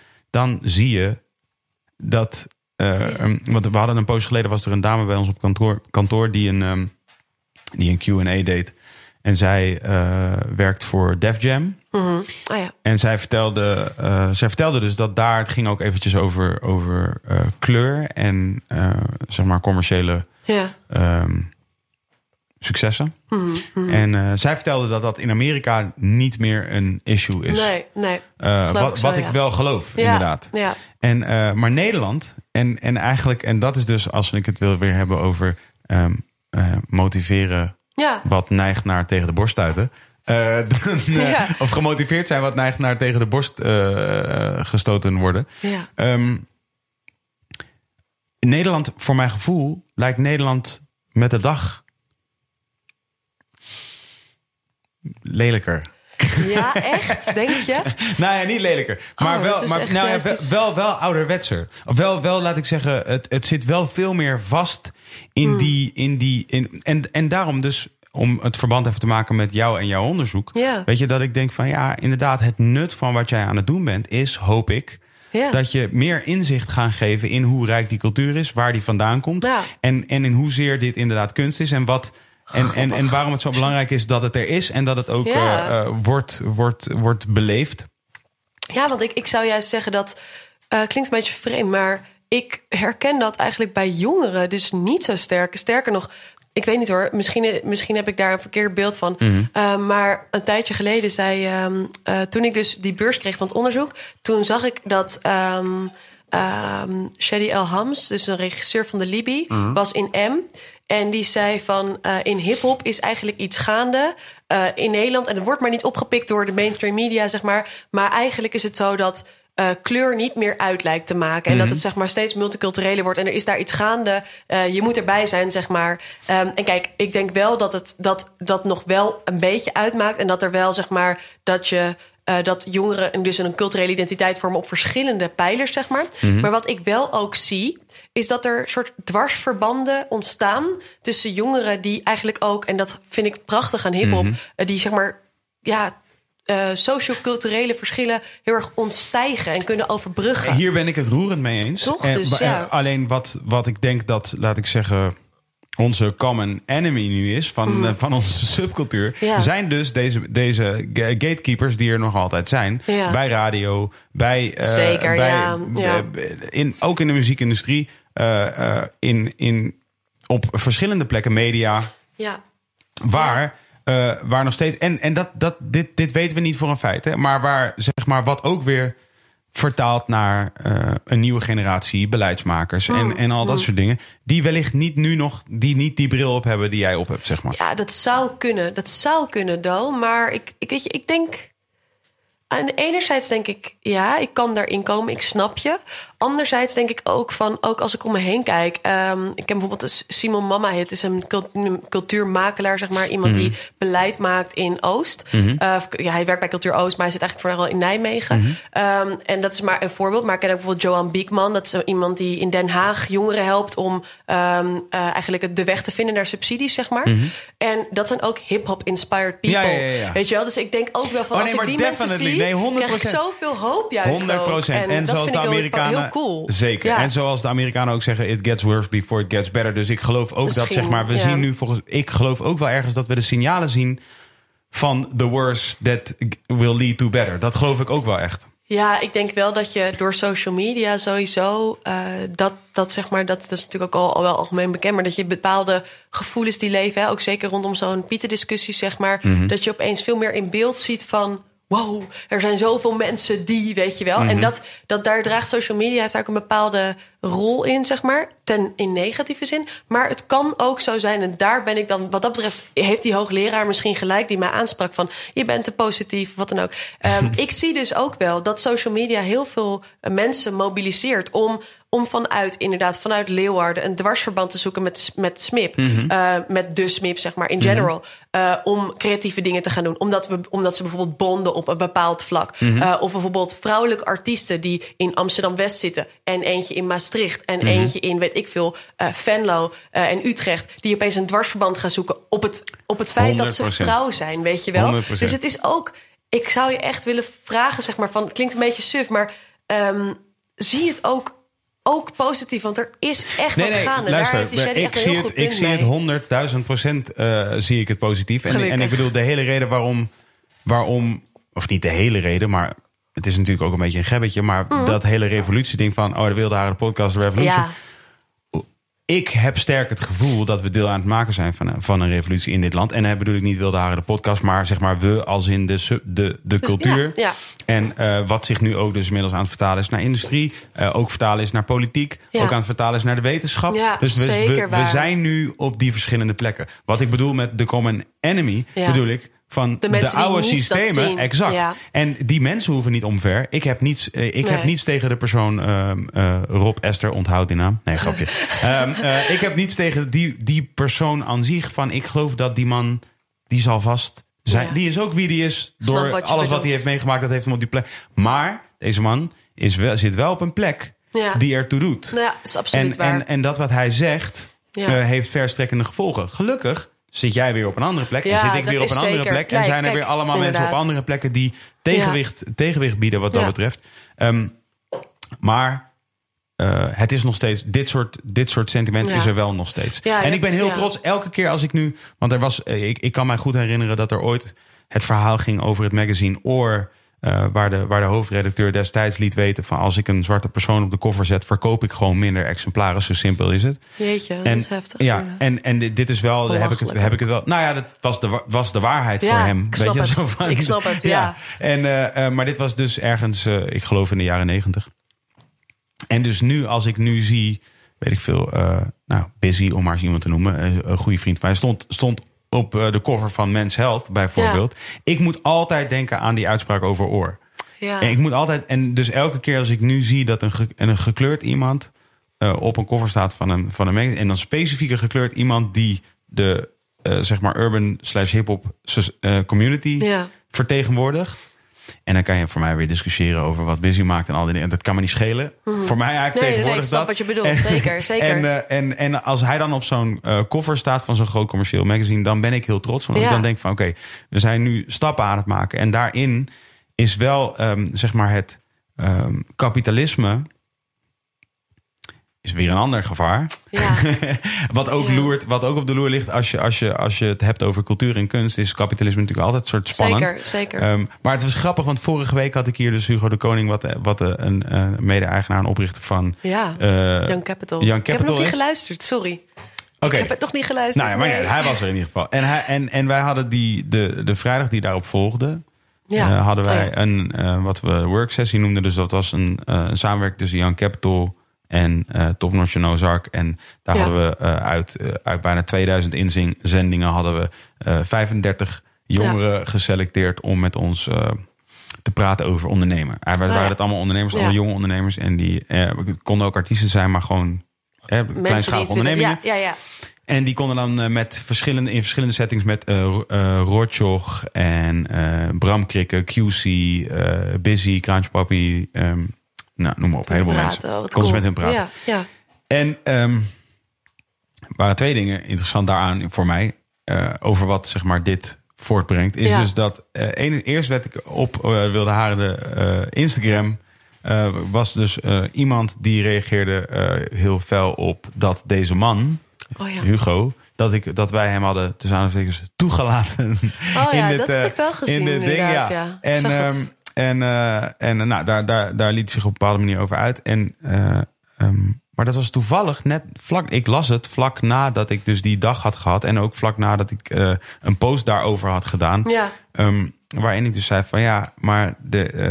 en dus ik reageerde ook op hem van ik snap echt wel wat je bedoelt. maar begrijp wel dat we nu, dat is niet met zoveel woorden, maar begrijp wel dat we nu op een punt zijn waar we.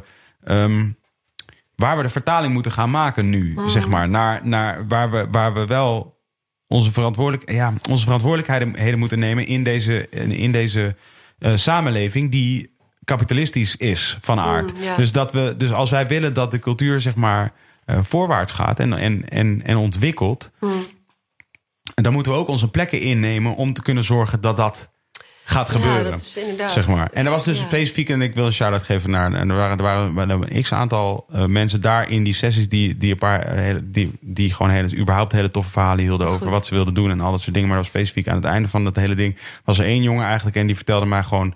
eh, die vertelde mij dus dat hij onder andere door deze podcast eigenlijk op een heel ander pad was, was geraakt. Dat hij was, de, was de zoon van, van vluchtelingen. Jeetje, ja. En had het had een soort van, eh, eh, weet je, best wel zware leven gehad. Dit is Ja. wat ik opmaakte uit eigenlijk een soort vijf minuten conversatie. Maar in Ja. ieder geval, zo vertelde hij het. Maar, en hij zei dus dat hij onder andere ook eh, ja, echt into... eh, ehm, ja, het- het ex- exploreren van zijn, van zijn mind was geraakt. En ook van zijn ziel en, en al dat soort dingen. En dat hij dus zeg maar nu heel erg soort van heel determined was om bepaalde dingen te gaan doen.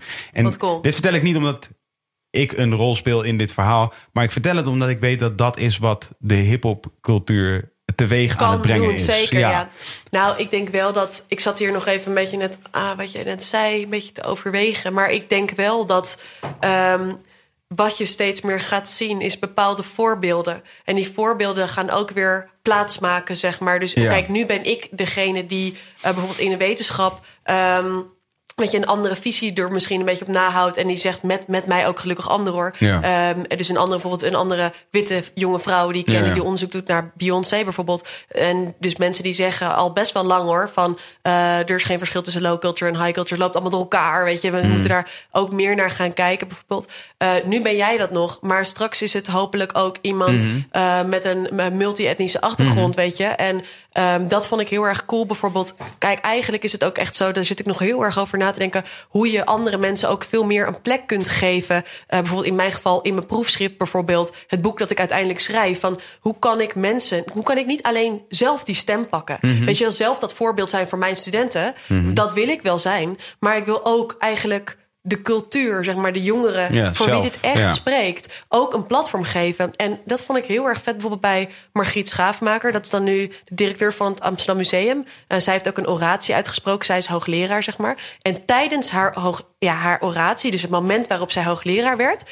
deed ze iets wat heel ongebruikelijk is in de academische wereld. Ze gaf mensen die... ehm, die echt zeg maar ergens voor staan in hun wijk. Bijvoorbeeld Massi Hutak, eh, die had op het podium geroepen. Die gaf zij daar letterlijk de plaats. Weet je, en dat vond ik al echt wel een goede stap in die richting. ehm, om ook meer mensen een voorbeeld te geven. Dat je eigenlijk steeds meer een soort gemêleerd publiek ziet in Ja. de wetenschap. Waar mensen, waarin allerlei mensen zich ook kunnen herkennen.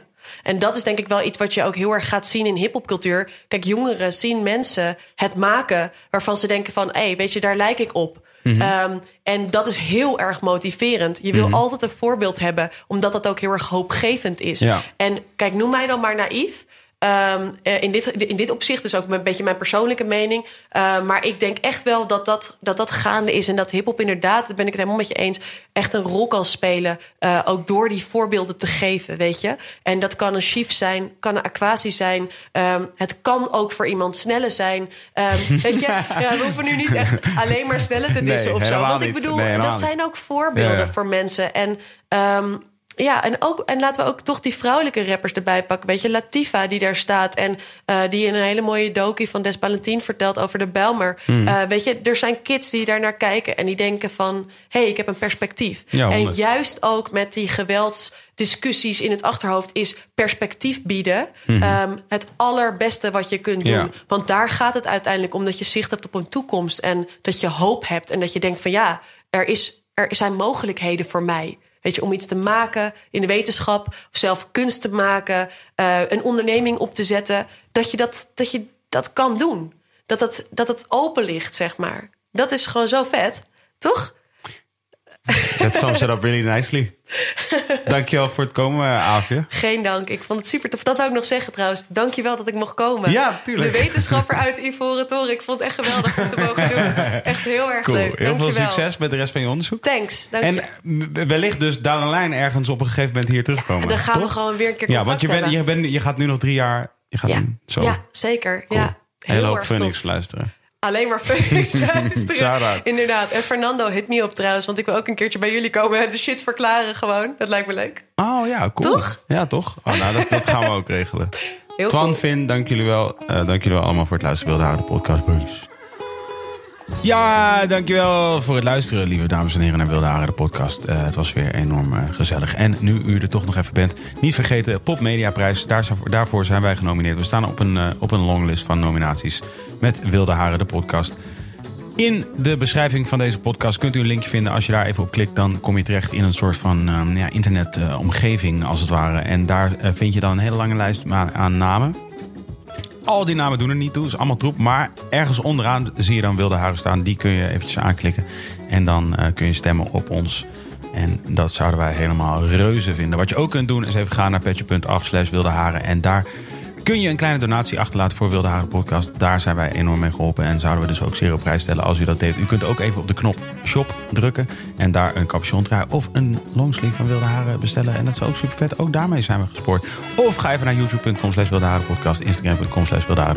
Twitter.com slash Wilde Haren PC. Of zoek ons op in de iTunes podcast app. Maar ja, als je eigenlijk nu aan het luisteren bent, dan eh, ben je al in de iTunes podcast app. Nevermind, zien jullie volgende week. Ah, eh, Niet volgende week. Zien jullie later gewoon op een gegeven moment. When the gods say so.